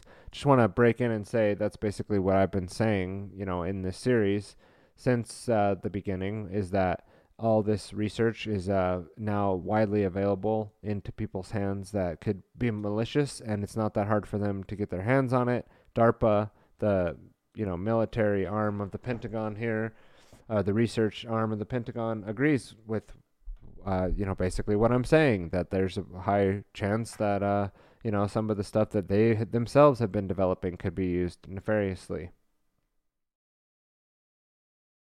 Incorporating biotechnologies into DoD operations requires a deliberate effort, beginning with familiarizing potential and end users with emerging technologies, demonstrating capabilities in context relevant to DoD missions, and creating opportunities to integrate those capabilities into DoD organizations. Part of DARPA's challenge is breaking through subtle institutional preconceptions about what is and what is not possible. A generation of military leaders raised on a diet of science fiction may be inclined to perpetually relegate certain biotechnologies to the vague future, but in fact, BTO's talented roster of program managers and research performers not only operates at the frontier of science but thinks beyond them. And the seeds of those tools and capabilities that might sound fantastical already exist today. The emerging importance of biological technologies for national security is an important decision making driver for Dr. Steven Walker, director of DARPA's bio, uh, quote, biological percolates through percolates through every aspect sorry, let me start again. Steven Walker, the director the director of DARPA, says, quote, Biology percolates through every aspect of the Department of Defense the people who serve, the missions they carry out, and the technologies that facilitate their performance will exist within an organic world. And we are building the tools to engage what that world in uh, engage with that world in new ways. Walker said, unquote. Quote, as the DoD accelerates its modernized push, the technologies coming out of BTO could transform how the service carry services carry out their missions, and DARPA's DARPA is committed to facilitating the integration of biological capabilities into the total force. Uh, just skipping down a little bit here. Reinventing approaches to bio threats. The United States confronts a potential national, national security threat each time a new outbreak of infectious disease occurs. Anywhere in the world, the nationwide spread of H1N1 flu in 2009, the spread of of MERS in 2013 and the presence of Ebola in Texas in 2014 are recent reminders of this reality. A single viral particle has the power to replicate billions of times over, introducing communicable disease to large cities, overwhelming hospitals, inciting mass terror, and dramatic reduction of readiness of our military, governmental, functional, or sorry, governmental and infrastructure elements all of which require healthy personnel to run them. And in this connected world, a virus can circle the planet on jetliners in less than 36 hours. So keep in mind this was written in 2018. They go on to say risks posed by naturally occurring outbreaks are only one concern. Recent advances in synthetic biology and gene editing have reduced long standing barriers to the entry for nefarious actors wishing to develop engineered biothreats. Doing so no longer requires a detailed understanding of molecular biology, wet lab skills, or access to live pathogens. The widespread availability and reduced cost of DNA sequencing and more importantly, DNA synthesis have made it possible to reconstitute erratic pathogens. US and Canadian researchers reported in 2017 that they have synthesized the horsepox virus, and to create new ones de novo, advances in gene editing also open the way for direct modification of the human genome and the construction of gene drives that override traditional inheritance of offspring in ways that can propagate specific traits and biological functions throughout an entire population. There is currently a mismatch between the rapidity at which biothreats can emerge and proliferate and the response time for developing and deploying effective countermeasures. Traditional biodefense technologies are designed to primarily to counter known pathogens, and even still, they require long lead times to develop responses. So you could see, this is me speaking here, that they are, you know, building out the scenario. Oop, that camera's not good. They're building out the scenario where, because this is so prevalent and wide scale, obviously DARPA has to be, um, you know, the king of the pond. And so, what is it that DARPA plans to do about that problem? The cycle is time consuming enough for known and predictable threats. It can be tra- tragically s- slow when it comes to unfamiliar pathogens, which can spread at a pandemic scale before researchers can devise countermeasures. Big problem for DARPA. so we're just going to skip down a little bit here. BTO Pandemic Prevention Platform P3 program encapsulates one such approach with the ambitious goal of halting a pandemic in 60 days or less. It builds on pioneering DARPA's research into gene encoding therapeutics and is designed to achieve higher therapeutic potency and efficiency compared to. So, this is basically the mRNA vaccine predecessor or the research they were doing at that time. It sounds like where they're talking about being able to modify your genes on the fly in order to react to the bio threats. And that's basically what DARPA is pumping into the Moderna vaccines. And, you know, they go into all this other stuff. Uh, it, this this gets creepier and creepier as you go, and eventually they're talking about you know autonomous technology cometh and uh, putting that inside of your head with microchips and how they'll use all that in the defense grid and how drones are going to be monitoring cities and assisting the military in their operations and a bunch of other things that I wanted to go into, but I think we're going to be running short on time. Fighting in mega cities. Here's the interesting part about the drones um, monitoring you essentially, and they're talking about for military use only, but you know, they'll never be using this stuff at home. Like there's the way they talk about it though is you could essentially just apply this to this is what they want to roll out everywhere. This is not just for warfare or things like that. Taking neurotechnology into new territory in the laboratory at a university. This is on, you know, page uh, 90 in this document. It's a new section called Taking Neurotechnology into New Territory.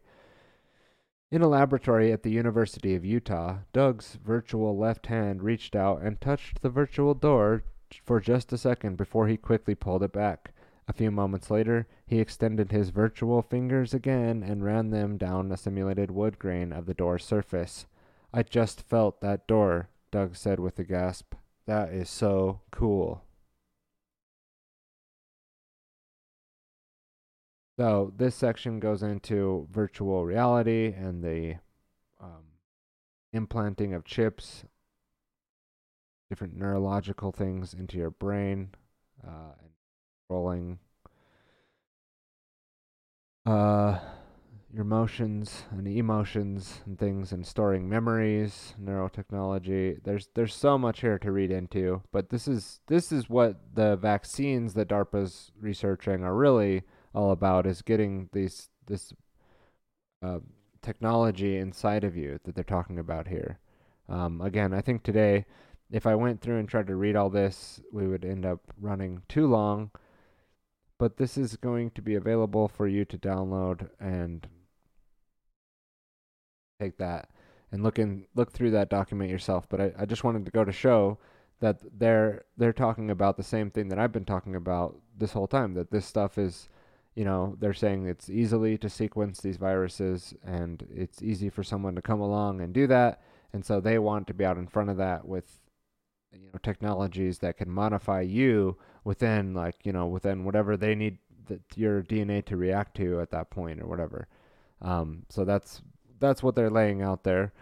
And what are some of the other things that that uh, DARPA's been working on here? Let's see. Uh, we have scientists accuse DARPA of genetically modifying insects for bioweapon to spread agricultural viruses. This is from the Last American Vagabond. Uh, a scathing report was published in Science magazine this week. This is October 5th of 2018 that accuses DARPA of developing a bioweapon that uses swarms of modified insects to deliver viruses. Well, that's what they were just talking about in their own document. TFTP, um, let's see, the Free Thought Project. Scientists accuse DARPA of genetically modifying insects for bioweapons to spread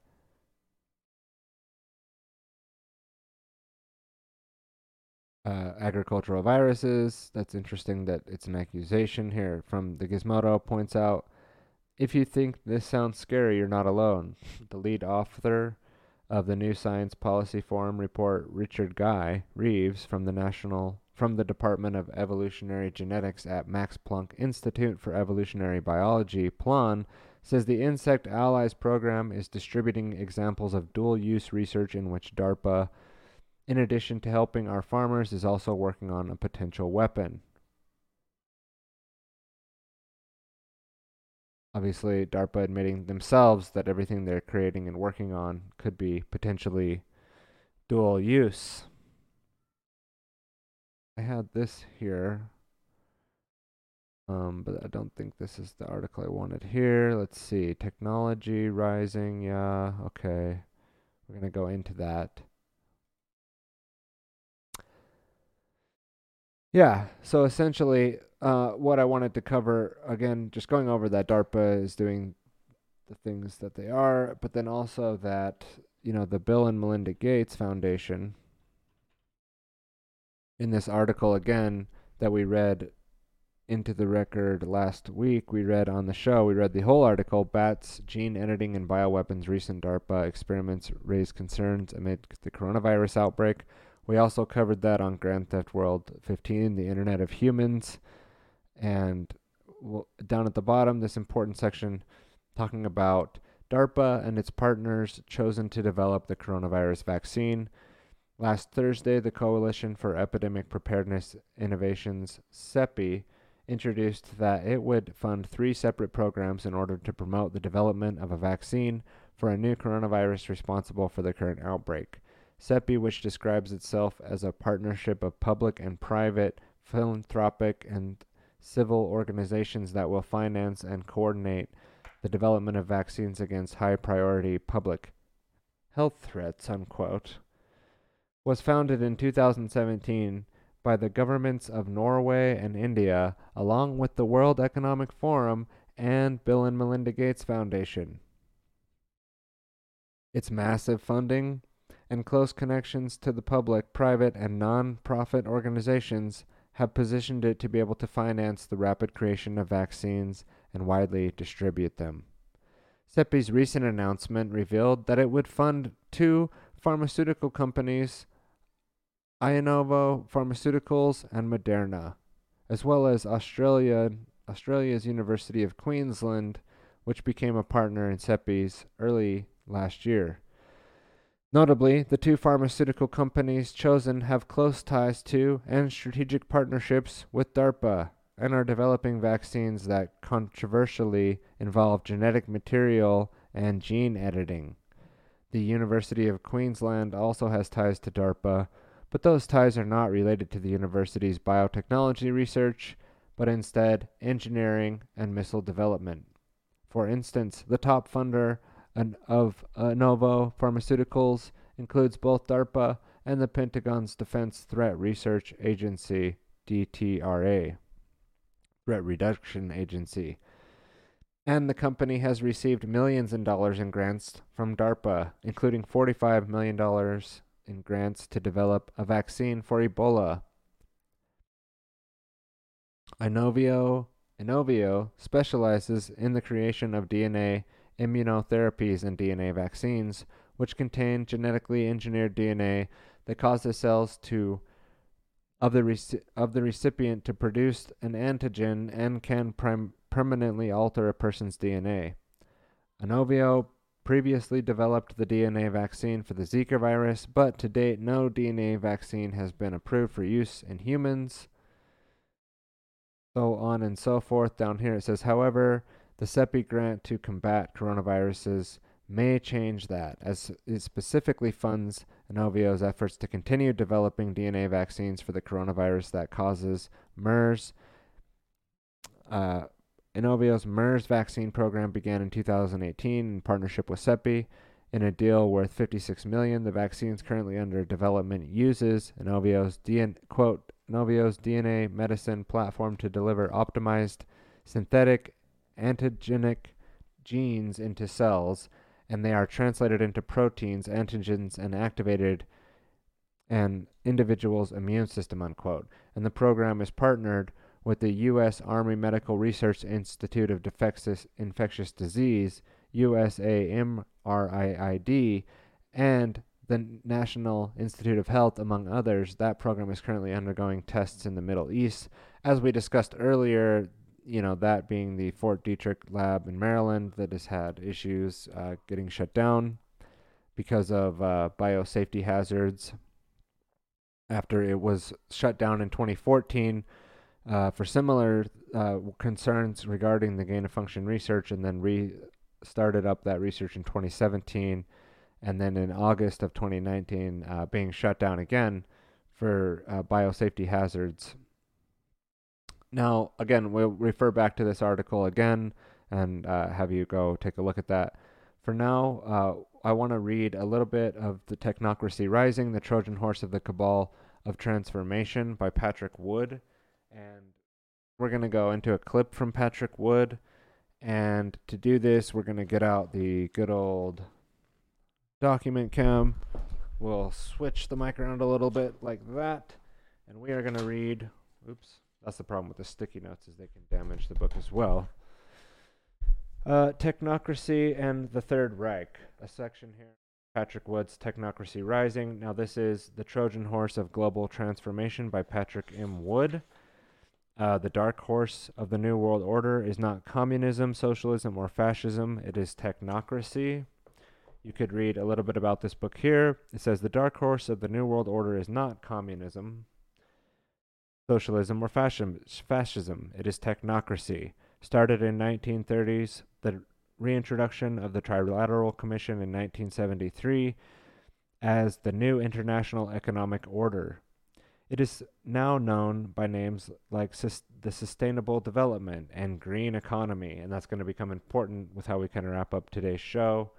I think I actually just lost my place, but it's okay because down as well. So let's continue here on the back cover just to figure out a little bit about what this book is. If you've never heard of Technocracy or Patrick Wood, we want to give a little context before we just dive right in.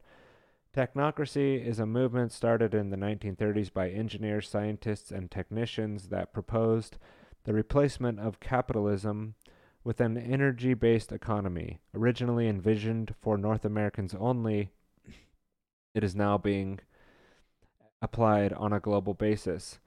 The authors Aldous Huxley and George Orwell believed that technocracy would result in a scientific dictatorship as reflected in their books Brave New World and 1984.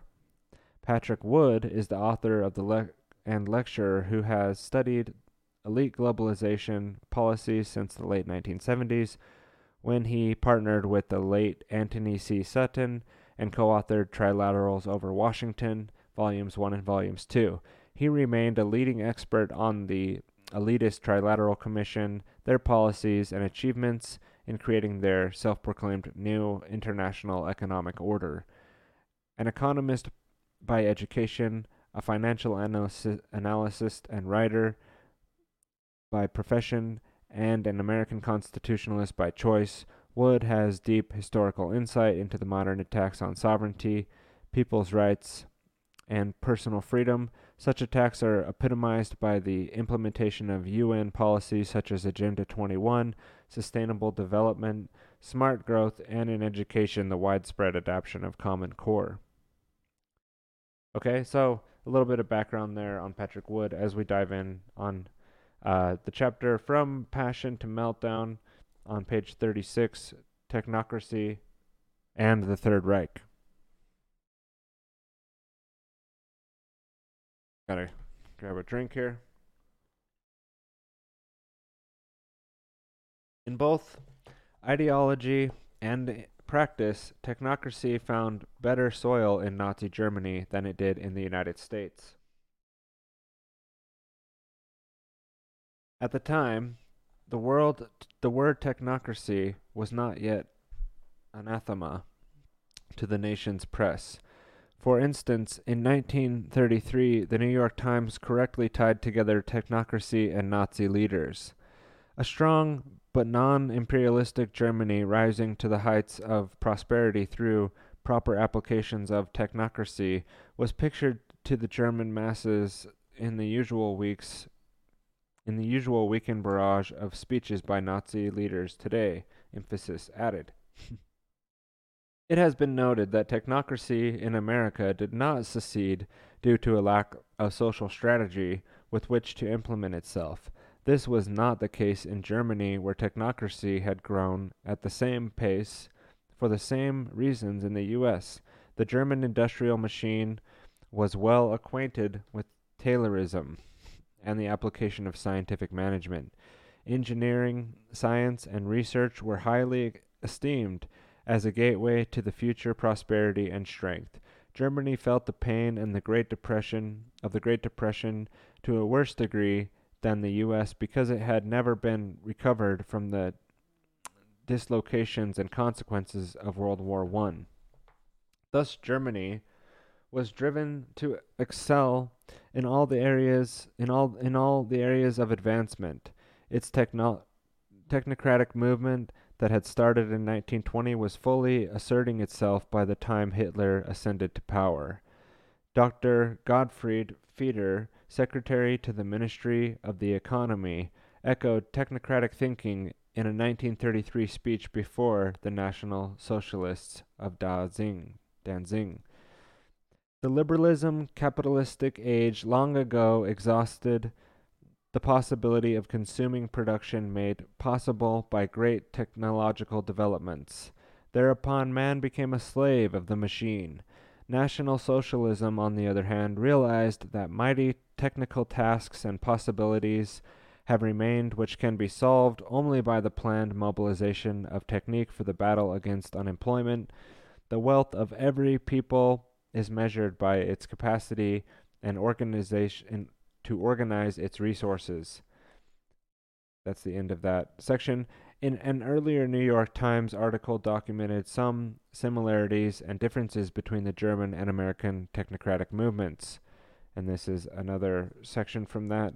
Germany has her own technocratic movement in the Technokratische Union, the headquarters in Berlin, although it was taken its t- its name from the American counterpart.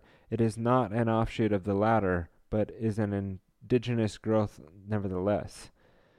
German technocra- technocracy, which has just taken organized form, agrees with the American brand in all but two major points. And those are referenced sources. Reading on, first, the Germans didn't buy into Scott's system of energy credits, which they termed electric dollars. Second, they stressed humanism as the religion of technocracy, whereas Scott wanted nothing to do with any kind of religion. However, the points of agreement are revealing.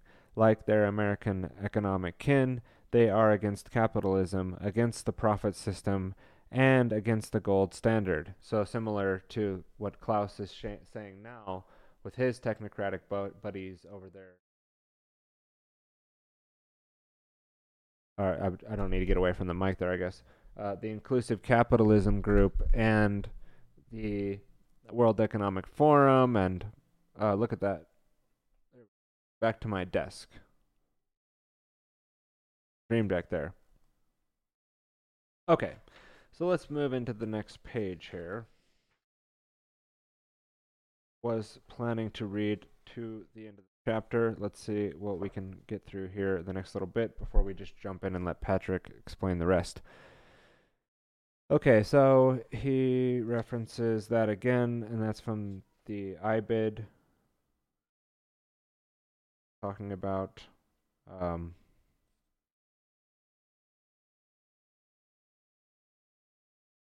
So let's jump ahead. Let's see. Instead of skipping the end, let's see if we can come to rebirth. Yes, rebirth. And rebirth on page 40 of Technocracy Rising, the globe the trans the Trojan Horse of Global Transformation by Patrick M. Wood. Whatever technocracy represented in the 1930s and earlier, it was cleverly regurgitated in Zbigniew Brzezinski's book Between Two Ages America's Role in the Technotronic Era. I was going to see if I had that right here. I have the Grand Chessboard book, yeah. Uh, this book, oh, I, did, I downloaded it. I think I have it on my reader. Okay. This book was never a bestseller on any literary list, but was the book that caught the eye of the admiration of David Rockefeller. The Rockefeller dynasty and David in particular had always had difficult time maintaining good public relations with the American public. Collectively, the Rockefellers represented the global-minded Eastern establishment that was bent on selling American sovereignty to international interests. Simply put, Rockefeller needed a young blood American like Brzezinski in order to justify his own globalist dreams.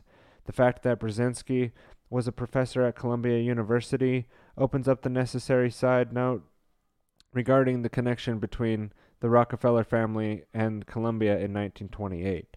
John D. Rockefeller Jr. leased the ground to develop the future Rockefeller Center in New York City from Columbia University. In fact, Rockefeller took on 27-year lease with three 21-year options to renew for a total of 87-year lease.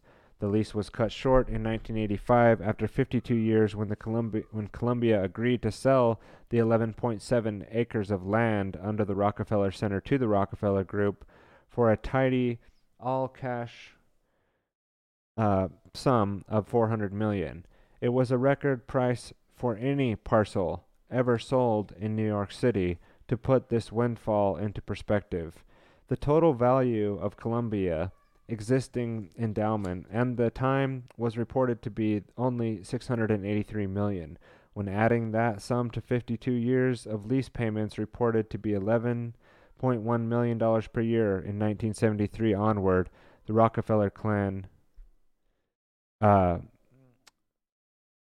can be seen as a major benefactor of Columbia University, if not the major benefactor in the 20th century. But Rockefeller family involvement with Columbia predated the Rockefeller Center leasing arrangement by at least 70 or several years. In 1919, John D. Rockefeller financed the building of Teachers College, Columbia University, with a 1 million one-time gift which was noted at the time as being the largest gift ever made by an institution for training teachers. I am just skipping ahead a little bit. You can see how they uh, brought in Brzezinski as uh, the young technocrat. And uh, let's just go here and read out through the end. In not to be brief, but only in the in essence of time here that I have today to read through this but I suggest that you do pick up the book and read the whole thing, which is in the show notes. In Brzezinski's technotronic era, then, the nation state, as a fundamental unit of man's organized life, has ceased to be the principal creative force. International banks and multinational corporations are acting and planning in terms that are far in advance of political concepts of the nation state. Brzezinski's philosophy clearly pointed forward to Richard Gardner's hard road to the world order that appeared in Foreign Affairs in 1974, where Gardner stated, In short, the house of the world order would have to be built from the bottom up rather than from the top down. It will look like a great booming, buzzing c- confusion to the William James famous description of the reality. But an end runaround, national secure national sovereignty, eroding it piece by piece, will accomplish much more than the old fashioned frontal assault. The former approach, which had produced few successes during the 1950s and 1960s, was being traded for a velvet sledgehammer. It would make little noise, but would still drive the spikes of globalization deep into the heart of nations around the world, including the United States. Indeed, the Trilateral Commission, jointly established by Brzezinski and Rockefeller, was chosen was the chosen vehicle that finally got the necess- necessary traction to actually create the new international economic order. In over 40 years since the funding of the Trilateral Commission, the historical record clearly testifies to its success. The applied doctrine of Agenda 21, sustainable development, and the energy smart grid that have resulted from trilateral interactions testify to their ideology grounding in historic technocracy. And then, of course, he goes into the Trilateral Commission, which is sort of like the inner cabinet of the Council on Foreign Relations. And I was going to say you could pull out. Well, we'll just move forward from there. So let's let's go into after reading from Technocracy Rising, Patrick Woods, Patrick and Woods. There, we're going to go into a little clip from Patrick himself, so I can take a, a quick breath and get uh, from his own words. And this is kind of funny how this guy kind of lambasts him as a conspiracy theorist when really I think he's once you're on the know, this guy's kind of the dumbass. So, but anyways, here we go. Let's watch this clip. Sometimes you know what you know, and sometimes you know what you don't know, and sometimes, as the Firesign Theater says, everything you know is wrong. You know that you're wrong, but you fear you're right. You suspect you're out of sync. You think that you're out of your mind. Everything you know is wrong. When people think of a dystopian future, they generally think of a society run according to the tenets of one of the two totalitarian philosophies communism and fascism. Or if they're a big fan of Hollywood movies like Terminator or The Matrix, they probably think of a world run by evil machines. But as compelling as it is to believe that Skynet is coming for us all, some people believe that the real threat to world democracy comes from a powerful class of people known as the technocrats. Joining me now to help explain why he's so afraid of the technocrats is Patrick Wood, editor of the August Forecast and the August Review, and author of the book Technocracy Rising, the Trojan Horse of Global Transformation. Patrick Wood, welcome. How do you do, Tom? Thank you for having me on. Thanks for joining us. Who are the technocrats and why should we be worried about them taking over? Well, the technocrats actually, the, the technocracy movement started out in the 1930s and was very uh, highly detailed at that time by leading scientists and engineers from that era. It's been picked up again as a philosophy uh, in this modern era, at least the last 40 years, and it's uh, being brought back to us, if you will, slightly modified, but still basically the same old story from the 1930s. And the idea of technocracy was to replace capitalism altogether. Um, they believed in the 30s uh, that capitalism was dead, and the, the, everybody's mad at politicians, and so the scientists and engineers of the day, some of them, not all, some, decided that they would craft a new economic system that would replace capitalism altogether, and it was to be an energy based system rather than a price based economic system that, that we have known, of course, all of our lives. And this is a, an economic system that's never been tried in the history of the world. It's never been tested. It's never been discussed and debated by economists. And yet it's coming to us like a freight train today. And basically, anything that has to do with energy, you know, things like cap and trade, for instance, climate warm issue, warming issue has a lot of uh, uh, uh, things to bear on it. Uh, these things are basically rooted in historic technocracy, and it concerns Yeah. me a lot because nobody's discussing it. Yeah, you said, you know, Al Gore and, and Bill Clinton are part of this massive conspiracy that the whole climate change thing. I was I was surprised to see John Negroponte in there. I my recollection of John Negroponte is he's the guy who showed up in El Salvador and suddenly people started having their hands tied behind their back and a bullet in the back of the head and then and then he was sent off to Iraq and weeks later people started showing up with their hands tied behind their back and a bullet in their heads. Um, what's John Negroponte's role in this? Well, you know, the, the movement was never, at least since the 19, early 1970s, the movement has not been political at all. There have been uh, people from the left and the right with uh, in, in, as members of this organization that, that I write about, in particular called the Trilateral Commission. This has not been a partisan operation at all. They have their own agenda, and they pick members from both sides of the aisle, if you will, to uh, to represent, you know, to carry out the policies that they decided on. Of, of John Negroponte is simply one of them. Yeah, okay. Um, tell me about the megachurch movement and its role in all this. You mentioned Rick Warren. Well, you know, back in the back in the uh, 1980s, there was um, a, a curious merger in the Christian world of uh, a thought that was called communitarianism and Christianity, and combined with Christianity. Communitarianism was not rooted in any biblical thought whatsoever. It was um, uh, promoted the idea that, that individuals have no value in themselves necessarily, but the value that they have is is according to their connection to the community. And uh, Peter Drucker was the primary uh, spokesman, if you will, for that philosophy for many years, especially in the end of his life. And Peter Drucker was the guy who brought this philosophy to uh, the early megachurch movement, and people like Rick Warren were inducted into it, and um, you know that's how they got their start. Another prominent pastor today, Bill Hybels. We have Um, we have just, just a little less than a minute left. I, I'm- I'm, I'm fascinated by this. You're suggesting that rather than having a world run by people like the Koch brothers and the Walton family, we could have a world run by smart people, scientists and engineers. Is that bad? Well, you know, it, we need experts to run certain segments of society. We absolutely do. But I think the bottom line comes But down why should with the billionaires be running everything? Well, it's like this: is is technology going to serve us, or are we going to serve technology? And as far as the, the technocrats are concerned, they wanted uh, the people to serve technology that they were serving up. And I think this is personally, I think this is an un-American idea that uh, that we should be serving anybody other than ourselves. And plus, it hasn't been vetted or routed through our normal political process that we have in Congress. Okay. And Patrick Wood, thank you so much for being with us tonight. Thank you, Tom. And now everything you know about technocracy is right.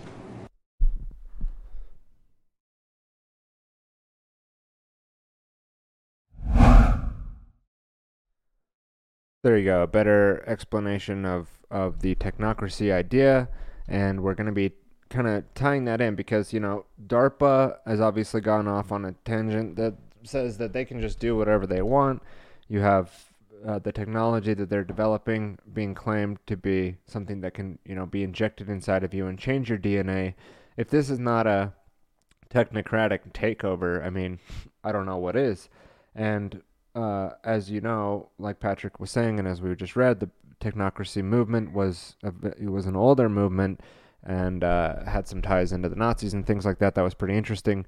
But then also that you can follow that, track that up to the modern day. You have people like John Podesta, or uh, sorry, John P. Holdren in the uh, Obama White House, The Science Are for Obama, who uh, wrote the book. Uh, he seems like somewhat of a tech technocrat himself, and uh, wrote the book on eco science um, that I did have pulled up for a reading through and uh, looking through for the Grand Theft World podcast, but apparently right now. Yeah, so it's here. Um, I have that book here. Page 1 Population, Resources, Environmental Dimensions of the Human Predicament. It is clear that the future of history will be determined by the rates at which people breed and die, and the rapidity at which non renewable resources are consumed, by the extent and speed which are agriculturally production can be improved by the rate at which the underdeveloped areas can industrialize, by the rapidity with which we are able to develop new resources, as well as the extent to which we succeed in avoiding future wars, all of these factors are interlocked. Um, that's the top of this thing. I think this is the wrong um, version of this book that I just pulled up. So hold on. You know what? We'll we'll save that. Uh, my program is having a problem here anyway. So we'll we'll we'll we'll hold that to the side, okay? And we're gonna move ahead here into the next things that we wanted to talk about, which was um, okay. Uh, first of all, this was interesting. Okay, so this is uh this is an article from Mercola, Dr. Mercola, and I actually did print this one out as well because I wanted to have it for the record, for my own record. So I'll just go to back to the desk cam here. And uh, this is from February 4th of 2020 um, from Joseph Mercola. And I uh, just wanted to read this into the towards the wrapping up of this episode here. Um, but his his stance is essentially that there was an accidental release of the virus and that it was uh, not intentional. And I do probably disagree with him on that. Um, but uh, the article itself can be found in the show notes, but I'm going to jump ahead to the moratorium on SARS and MERS experiment lifted in 2017 section and just read through from here. As mentioned, a number of reports raise questions about the source of the 2019 nCoV. For starters, a 2014 NPR article was rather prophetic in discussing the October 2014 U.S. moratorium on experimental experiments on coronaviruses like SARS and MERS, as well as in the influenza virus. That might make the viruses more pathogenic or easier to spread among humans. The ban came on the heels of a high profile lab mishap at the CDC and extremely controversial flu experiments in which the bird flu viruses virus was engineered to become more lethal and contagious between ferrets. The goal was to see if it could mutate and become more lethal and contagious between humans, causing future pandemics. However, for the past decade, there have been red flags raised in the scientific community about biosecurity breaches in high contaminated biological labs in the US and globally. There were legitimate fears that the lab created superflu pathogen might escape the confines of biosecurity labs where researchers are conducting experiments, it is reasonable, a reasonable fear, certainly considering that there have been many safety breaches in biolabs in the U.S. and other countries. The federal moratorium on lethal virus experiments in the U.S. was lifted at the end of December 2017, even though researchers announced in 2015 that they had created a lab high uh, created a hybrid coronavirus similar to that of SARS, which was capable of infecting both human airway cells and mice. The NIH had allowed the controversial research to proceed because it had begun before the moratorium was put in place, a decision criticized by Simon Wain-Hobson, a virologist at Pasteur Institute in Paris, who joined out of that if the new virus escaped, nobody could predict the trajectory. Others, such as Richard Ebright, a molecular biologist and defense expert at Rutgers University, agreed, saying, The only impact of this work is the creation in a lab of a new, non natural risk. Wuhan, and then this next section here from the article from Dr. Mercola, uh, which you can find in the show notes from February 4th of 2020, new novel coronavirus is the latest pandemic scare. Um, I'm gonna actually Wuhan is home. Okay, so this is, I think, before we can credibly give this guy enough information to be able to be saying this again. Uh, I think the Wuhan lab is more or less set up as a fall guy or a patsy, as Dave Emory calls it, the Oswald Institute of Virology uh, was not necessarily the source, but rather some of these other characters that we've been reading about in the past who were experimenting with these things uh, even over a decade ago and uh, would have been used as the technocratic takeover and the means to implement uh, all the different green plans and green agendas and climate change things that we'll talk about here in a second. I'm just going to read coronavirus outbreak simulations took place in October 2019. Uh, this was also pretty interesting. Um, he talks about Event 201, which we haven't really covered on TylerBloyer.com much, but we have covered in the Grand Theft World podcast, which you can refer, I think, all the way even back to episode 1 and 2. Uh, let's see. He says equally curious is the fact that John Hopkins Center for Health and Security, the World Economic Forum, and the Bill and Melinda Gates Foundation sponsored a novel coronavirus pandemic preparedness exercise October 18, 2019, in New York City called Event 201. The simulation predicted a global death toll of 65 million people within a span of 18 months, as reported by Forbes 19, or December 12, 2019. The experts ran through, this is a quote from the Forbes article, I suppose. The experts ran through a carefully designed, detailed simulation of new fictional viral illnesses called CAPS, or Coronavirus Acute Pulmonary Syndrome, that was modeled after pre- previous epidemics like SARS and MERS.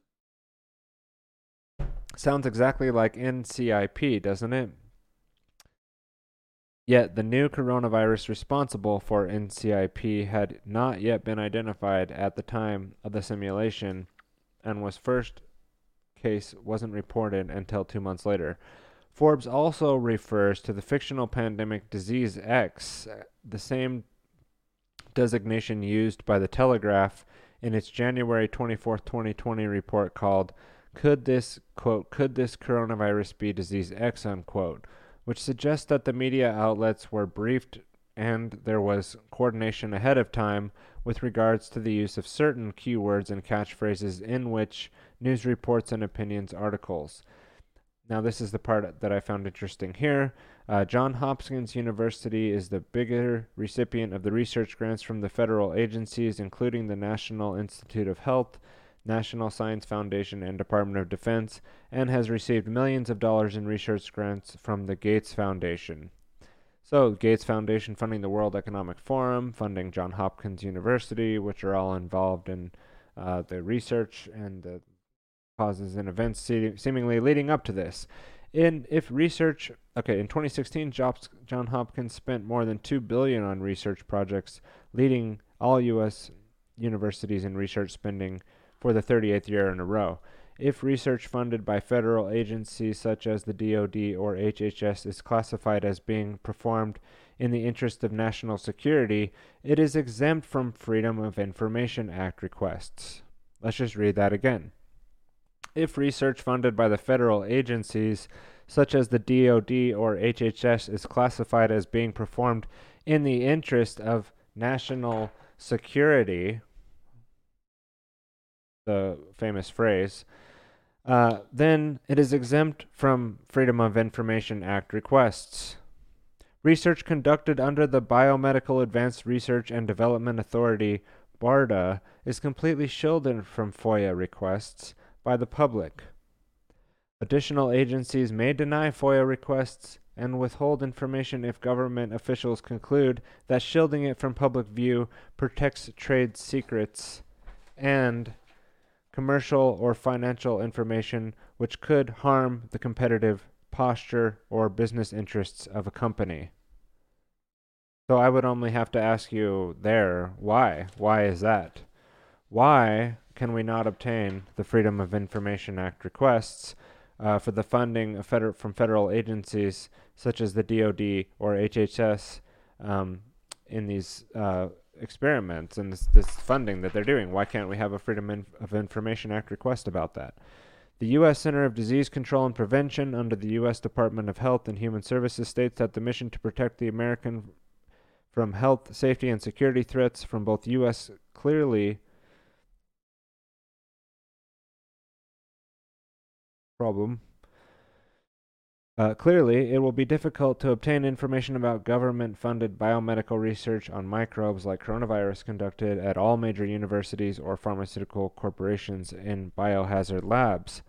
How likely is it then that the coronavirus outbreak making people sick today suddenly, quote unquote, emerged simply because people ate bats and snakes in Wuhan market? It looks more like a biosecurity accident. I would disagree with him there. I said looks more like a biosecurity war, uh, bioinformation, biopsyop, bio uh, psy war. Until more is known, inevitably there will be more questions than answers about whether this latest global public health emergency is more ambitious, tactical, sand table exercise, echoing unanswered questions about the 2009 swine flu pandemic fiasco that again, I appreciate the article from Dr. Mercola, which you can find the uh, modern digital version here, you know, on the computer. So you not only is that printed out on my black and white printer, but I'll put that in the show notes. You can go read through that and click open the references and links and materials that go into that. So at this point, I'm just going to tab it out to see where we're at here. Okay. Um, one thing I was going to do, yeah, military is planning to use insects to spread weapons. That's not a problem.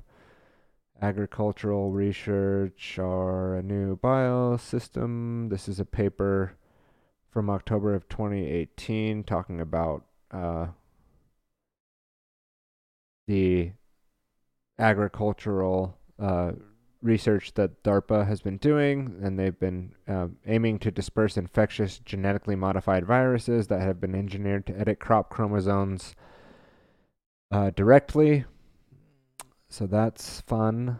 Um, we'll go dig into some of this stuff probably more in the next episode, or specifically maybe if we talk about food, or we're just really kind of uncovering this stuff. I'm learning a lot as I go and uncover these things with you. I'm not an expert in any of this. I'm more or less like doing research and hoping to share it so that you don't have to necessarily go through and read all these articles that I've read today, but rather that I could uh, help you understand more of the context while you're doing your daily activities, while you're driving. You have this on in the background. You're uh, following up on the links that you found interesting when you're ready to do so. But here, I just wanted to talk a little bit about, um, as we wrap up, the uh, book that I got. I was going to read some of this book, The Record today,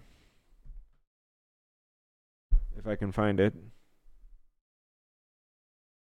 But I think we'll hold off because we're also going to probably go into this on Grand Theft World tomorrow. But it is uh, Bill Gates, Gil Bates. I was going to hold the book up and then I remembered I have a, a book cap. How to avoid a climate disaster, the solutions we have, and the breakthroughs we need. Um, I have some parts in here. I probably need to go out and get some more juicy parts picked out. Um, but in, in just this, the the sum, summary and premise we can read into the record today, just so it makes sense of why I even brought it up. All right. So first of all, I want to read um, yeah, this is interesting. 51 billion to zero. That's the introduction. I think chapter one starts out on the same kind of thing of how to get to zero. Um, here it is, y zero, chapter one. But this this was interesting here. Um, here, I plead guilty. I am aware. So he's he's here talking about. I am aware that I am imperfect. My stream over there is cutting out, and it's making me think that my uh, audio is cutting out, but I don't think it is. I am aware that I am imper- an imperfect me- messenger on climate change, that the world is not exactly ready. Uh, lacking. The world is not exactly lacking in rich men with big ideas about what other people should do, or who think technology can fix any problem. And I owe big, I own big houses and fly private jets. In fact, I took one to Paris for the climate conferences, and so who am I to lecture anyone about the environment? I plead guilty to all three charges. I can't deny being a rich guy with an opinion. I do believe, though, that there is an informed opinion, and I am always trying to learn more. I am a technophile. Show me a problem, and I'll look for technology to fix it. And it comes to climate when it comes to climate change, I know innovation isn't the only thing we need, but we cannot keep Earth livable without it. Techno fixes are not sufficient, but they are necessary. I thought that was quite quite interesting. Um, there's another section I want to read today, really quick, but let's see, because I had.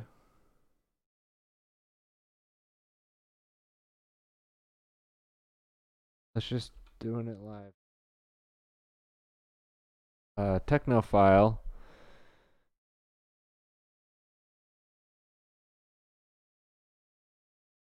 According to the Merriam's Webster.com dictionary,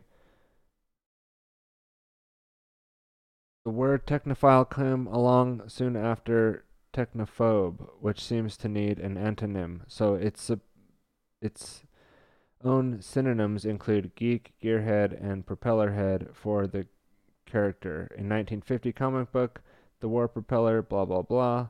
Yeah, that wasn't as interesting as what I thought I found.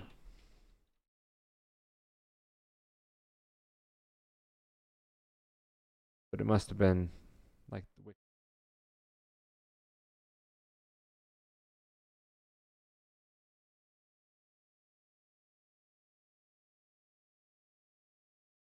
Yeah, here it was. Narcissism through technophilia. Many forms of technology are seen as venerable because they are. Uh, I'm gonna have to pull back over here. There are experiences. Uh, the user experiences them as the embodiment of their own narcissism. Technophiles enjoy using technology and focuses and focus on the egocentric benefits of technology rather than seeing the potential issues associated with using technology too frequently.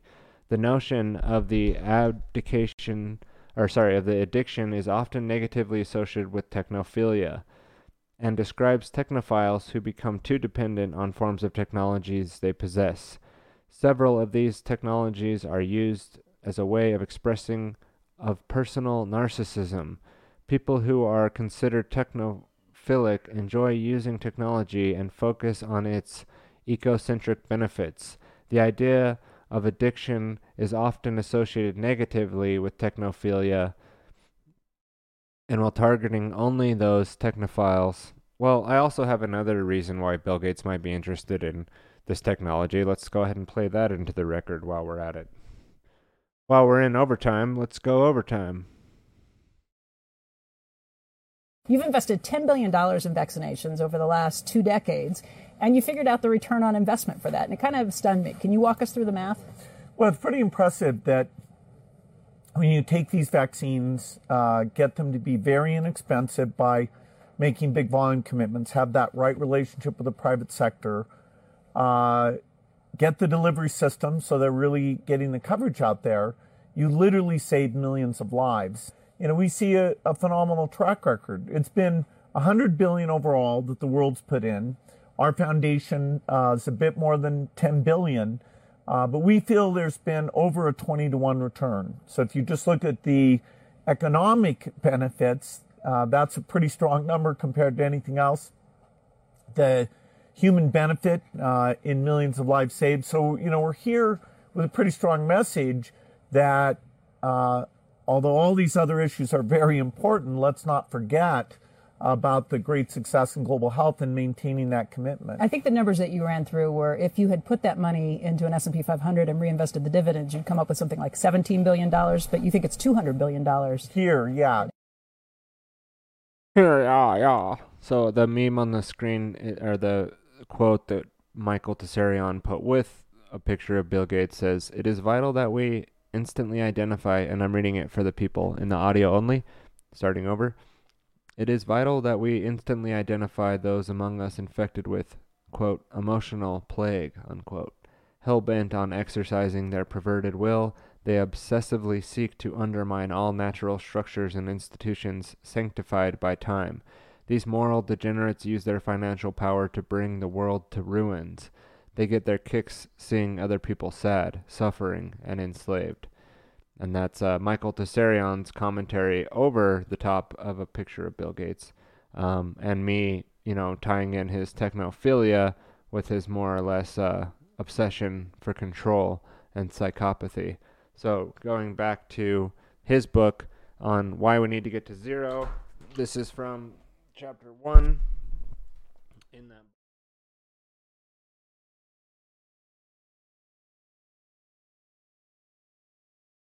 Going to get into the closure of the episode. He says, "The reason we need to get to zero is simply green is simple. Greenhouse gases have trapped heat, causing the average surface temperature of the Earth to go up. The more. Uh Hold on. Give me one sec, those uh, watching the replay here.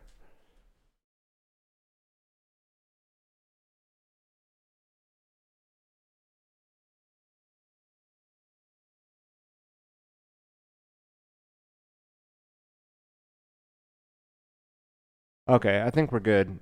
Sorry about that.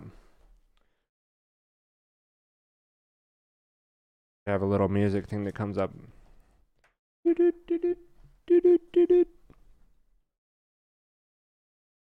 Well, let's not even read. We've done a lot of reading today. Bill Gates thinks we need to drop to zero. We need to reduce greenhouse gases, or we're going to have global warming, and we're going to have a problem with the planet and uh, you know the seas are going to overrun everything and you're going to be you know covered and you're going to lose california and that technology and his technophilia can fix it. We are going to get into this book more later tomorrow on grand theft world. But now let's get back into how i wanted to wrap that up at the close of the show which is to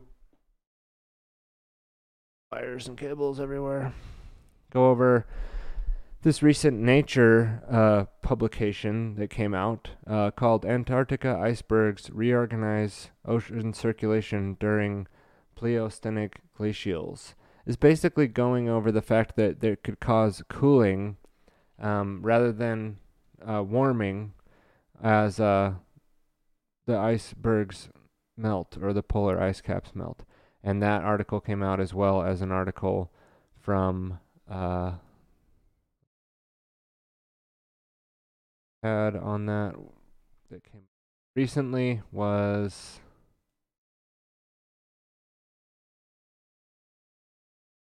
dig that in my notes. Yes, I am. Let me go find that from canal.ugr.es.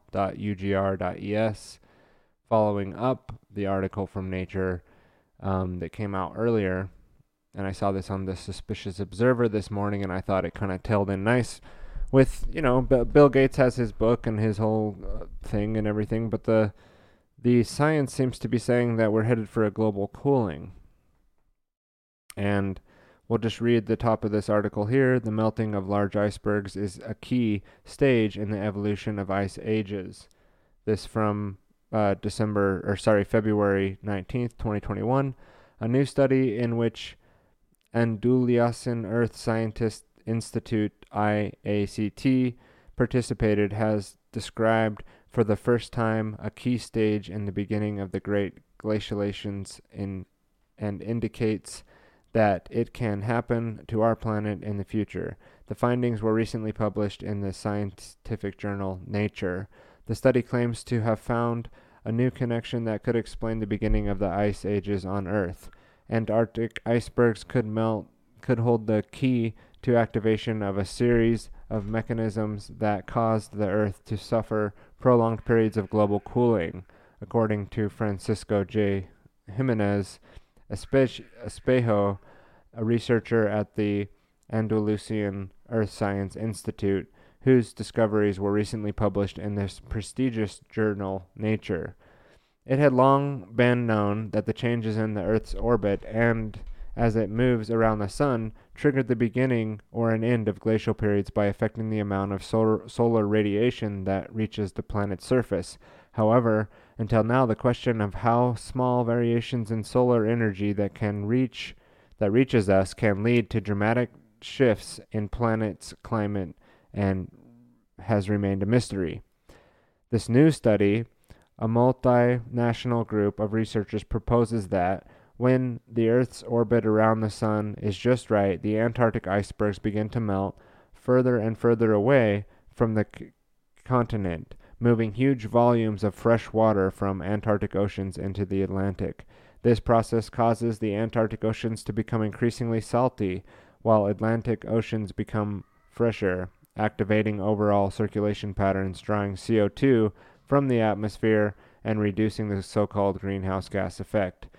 There are initial stages that mark the beginning of an ice age on the planet. Within his study, the scientists used within this study, the scientists used several techniques to reconstruct oceanic conditions in the past, including by identifying tiny fragments of rock that had broken away from Antarctic icebergs as they melted into the oceans. These deposits were obtained from marine sediment cores removed from the International Ocean Discovery Program during the Expedition 361 off the sea margins of South Africa. So, again, the paper basically goes in to say that there's much evidence that shows that what we could be heading for is a global cooling, but Bill Gates in his new book is uh, you know still on the definite fact that we're headed towards global warming and that we have to drop carbon emissions. It doesn't seem to mention the sun very much. He does he does talk about it in here. I'm going to need to flesh this out a little bit more tonight and tomorrow. I'll go through and read the remaining parts of this book that I've not gone through and read yet and uh, have that ready for an expose either next week or tomorrow. We can go into that. Um, and then next week, we're going to continue down this path of the bio war on tylerbloyer.com. And if we if we skip a week here or there, or we get onto a different topic and need to cover something else, I still don't feel like this is wrapped at all, and we need to continue to uncover the information that I've uncovered here. Apparently, it was too spicy for the YouTube today, so next week, don't uh, I assume that I'll have some kind of strike. Um, it, so I it may not be able to be on there for several more weeks. Um, I had it on my to-do list to create a backup channel for TylerBloyer.com on YouTube because I don't have that much content and I have it all organized. I'll just start uploading it to another channel, and that way I'll have a backup, you know, GooTube channel sitting there if I need it. And looking forward to learning how to stream on Odysee and BitChute when they have that capability. It looks like Odysee's getting pretty close as well. I'm currently also live streaming on Facebook, DLive, Float, um, Twitch, and you know, and not really doing this for the live stream audience. And so, sorry if you've commented and I've not interacted with you. I'm not really doing it live for that reason. It is somewhat for that reason, and maybe down the road when there's a larger, larger like viewing audience, it might be worth actually, you know, taking questions or trying to read through chats or something. But for now, it's to get it out, to have it laid down, to have my routine in a, a routine where I can have the, my my flow keep going and not not give up because I have a, I don't give up, but I have a potential to kind of get off onto other things. So if I keep a regular live streaming schedule, it kind of keeps me to it. And then I will have the MP3 out for download on all the di- different various platforms that I'm published on for this, uh, including. Uh, see here, I'll just read through the list on one of my other posts if I can find it here. You can find me on Google Podcasts, Spotify, iHeartRadio, Stitcher, TuneIn, Deezer, obviously the RSS feed. Watch the replay on BitChute LBRY. It is on LifeLog as well, and not on this one. Obviously, will not be on YouTube. And uh, for there, I think I am going to try to close down this stream. I had a few more things that are going to get moved into next episode for viewing, or perhaps another time. But uh, classical style, and since we have it prepped out here, we're going to go for a throwback to the 2018 um, documentary called The Darkest Winter. Sorry, it's uh, 2020, October of 28th of 2020, from The Conscious Resistance, uh, narrated by Derrick Broze, and I'm not sure who else from his team worked on that. And uh, again, as usual, I may may not uh, come back after the end clip here and just let the show run out at that point. It's been great streaming with you guys today. I'm happy I was able to get the information out. Probably fumbled through some things today. Not as many tech hiccups besides the, you know, getting kicked off the old uh, GooTube there. And other than that, I feel like it's been a good, nice episode, and we'll continue on the BioPsy war next time. Thanks.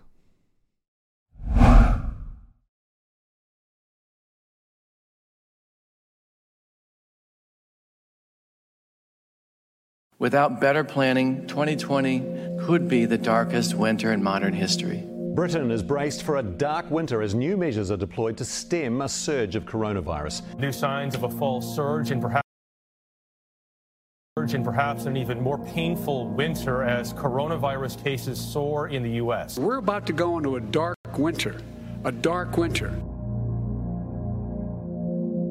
This message is for anyone who has concerns about the upcoming U.S. elections, the potential for chaos and civil unrest, or those who fear what a second wave of COVID 19 could mean for the future of humanity.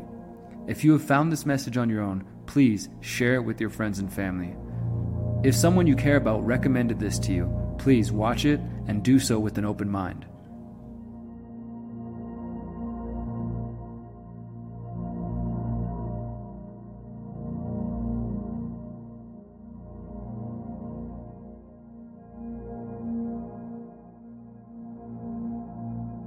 We are in the last few months of a tumultuous year, and it appears that there might be more unprecedented events on the way. As we near election 2020, it's important to step back and analyze the potential plans of the predator class. Specifically, it's important to understand a number of recent government simulations and exercises.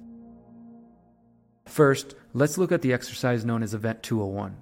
One year ago, on October 18, 2019, the Bill and Melinda Gates Foundation partnered with the Johns Hopkins Center for Health Security and the World Economic Forum on a high level pandemic exercise known as Event 201. Event 201 simulated how the world would respond to a fictional coronavirus pandemic known as CAPS, which swept around the planet.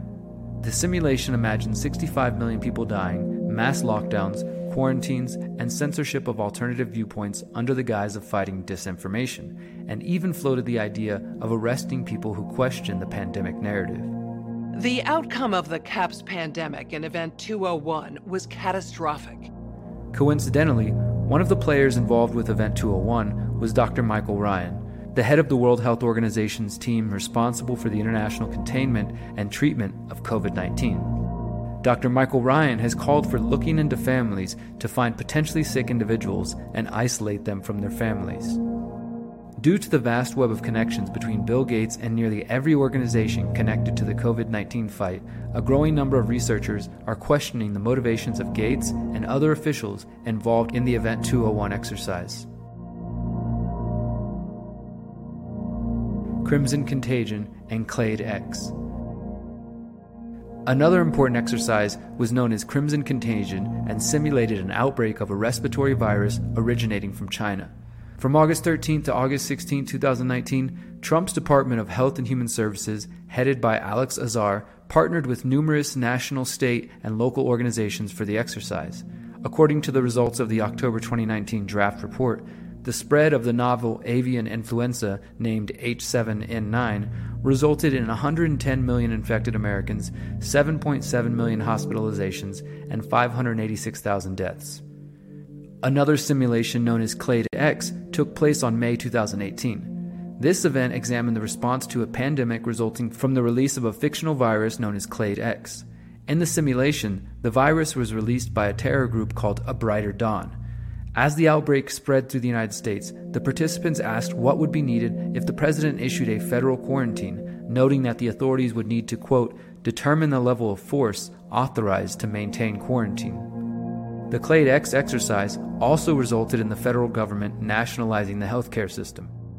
The leaders of these controversial pandemic simulations that took place before the coronavirus crisis have long standing connections to the U.S. intelligence and U.S. Department of Defense. Even more troubling is that key players in the exercises, specifically Event 201 and Clade X, share a common history in another biowarfare simulation known as Dark Winter. The Darkest Winter. The Dark Winter exercise took place in June 2001, only months before the 9 11 attacks. This exercise took place at Andrews Air Force Base in Camp Springs, Maryland, and involved several congressmen, a former CIA director, a former FBI director, government insiders, and privileged members of the press. The exercise simulated the use of smallpox as a biological weapon against the American public. During the Dark Winter exercise, authorities attempted to stop the spread of dangerous misinformation and unverified cures, just like with the Event 201 simulation. Dark Winter further discusses the suppression and removal of civil liberties, such as the possibility of the president to invoke the Insurrection Act, which would allow the military to act as law enforcement upon request by a state governor, as well as the possibility of martial rule.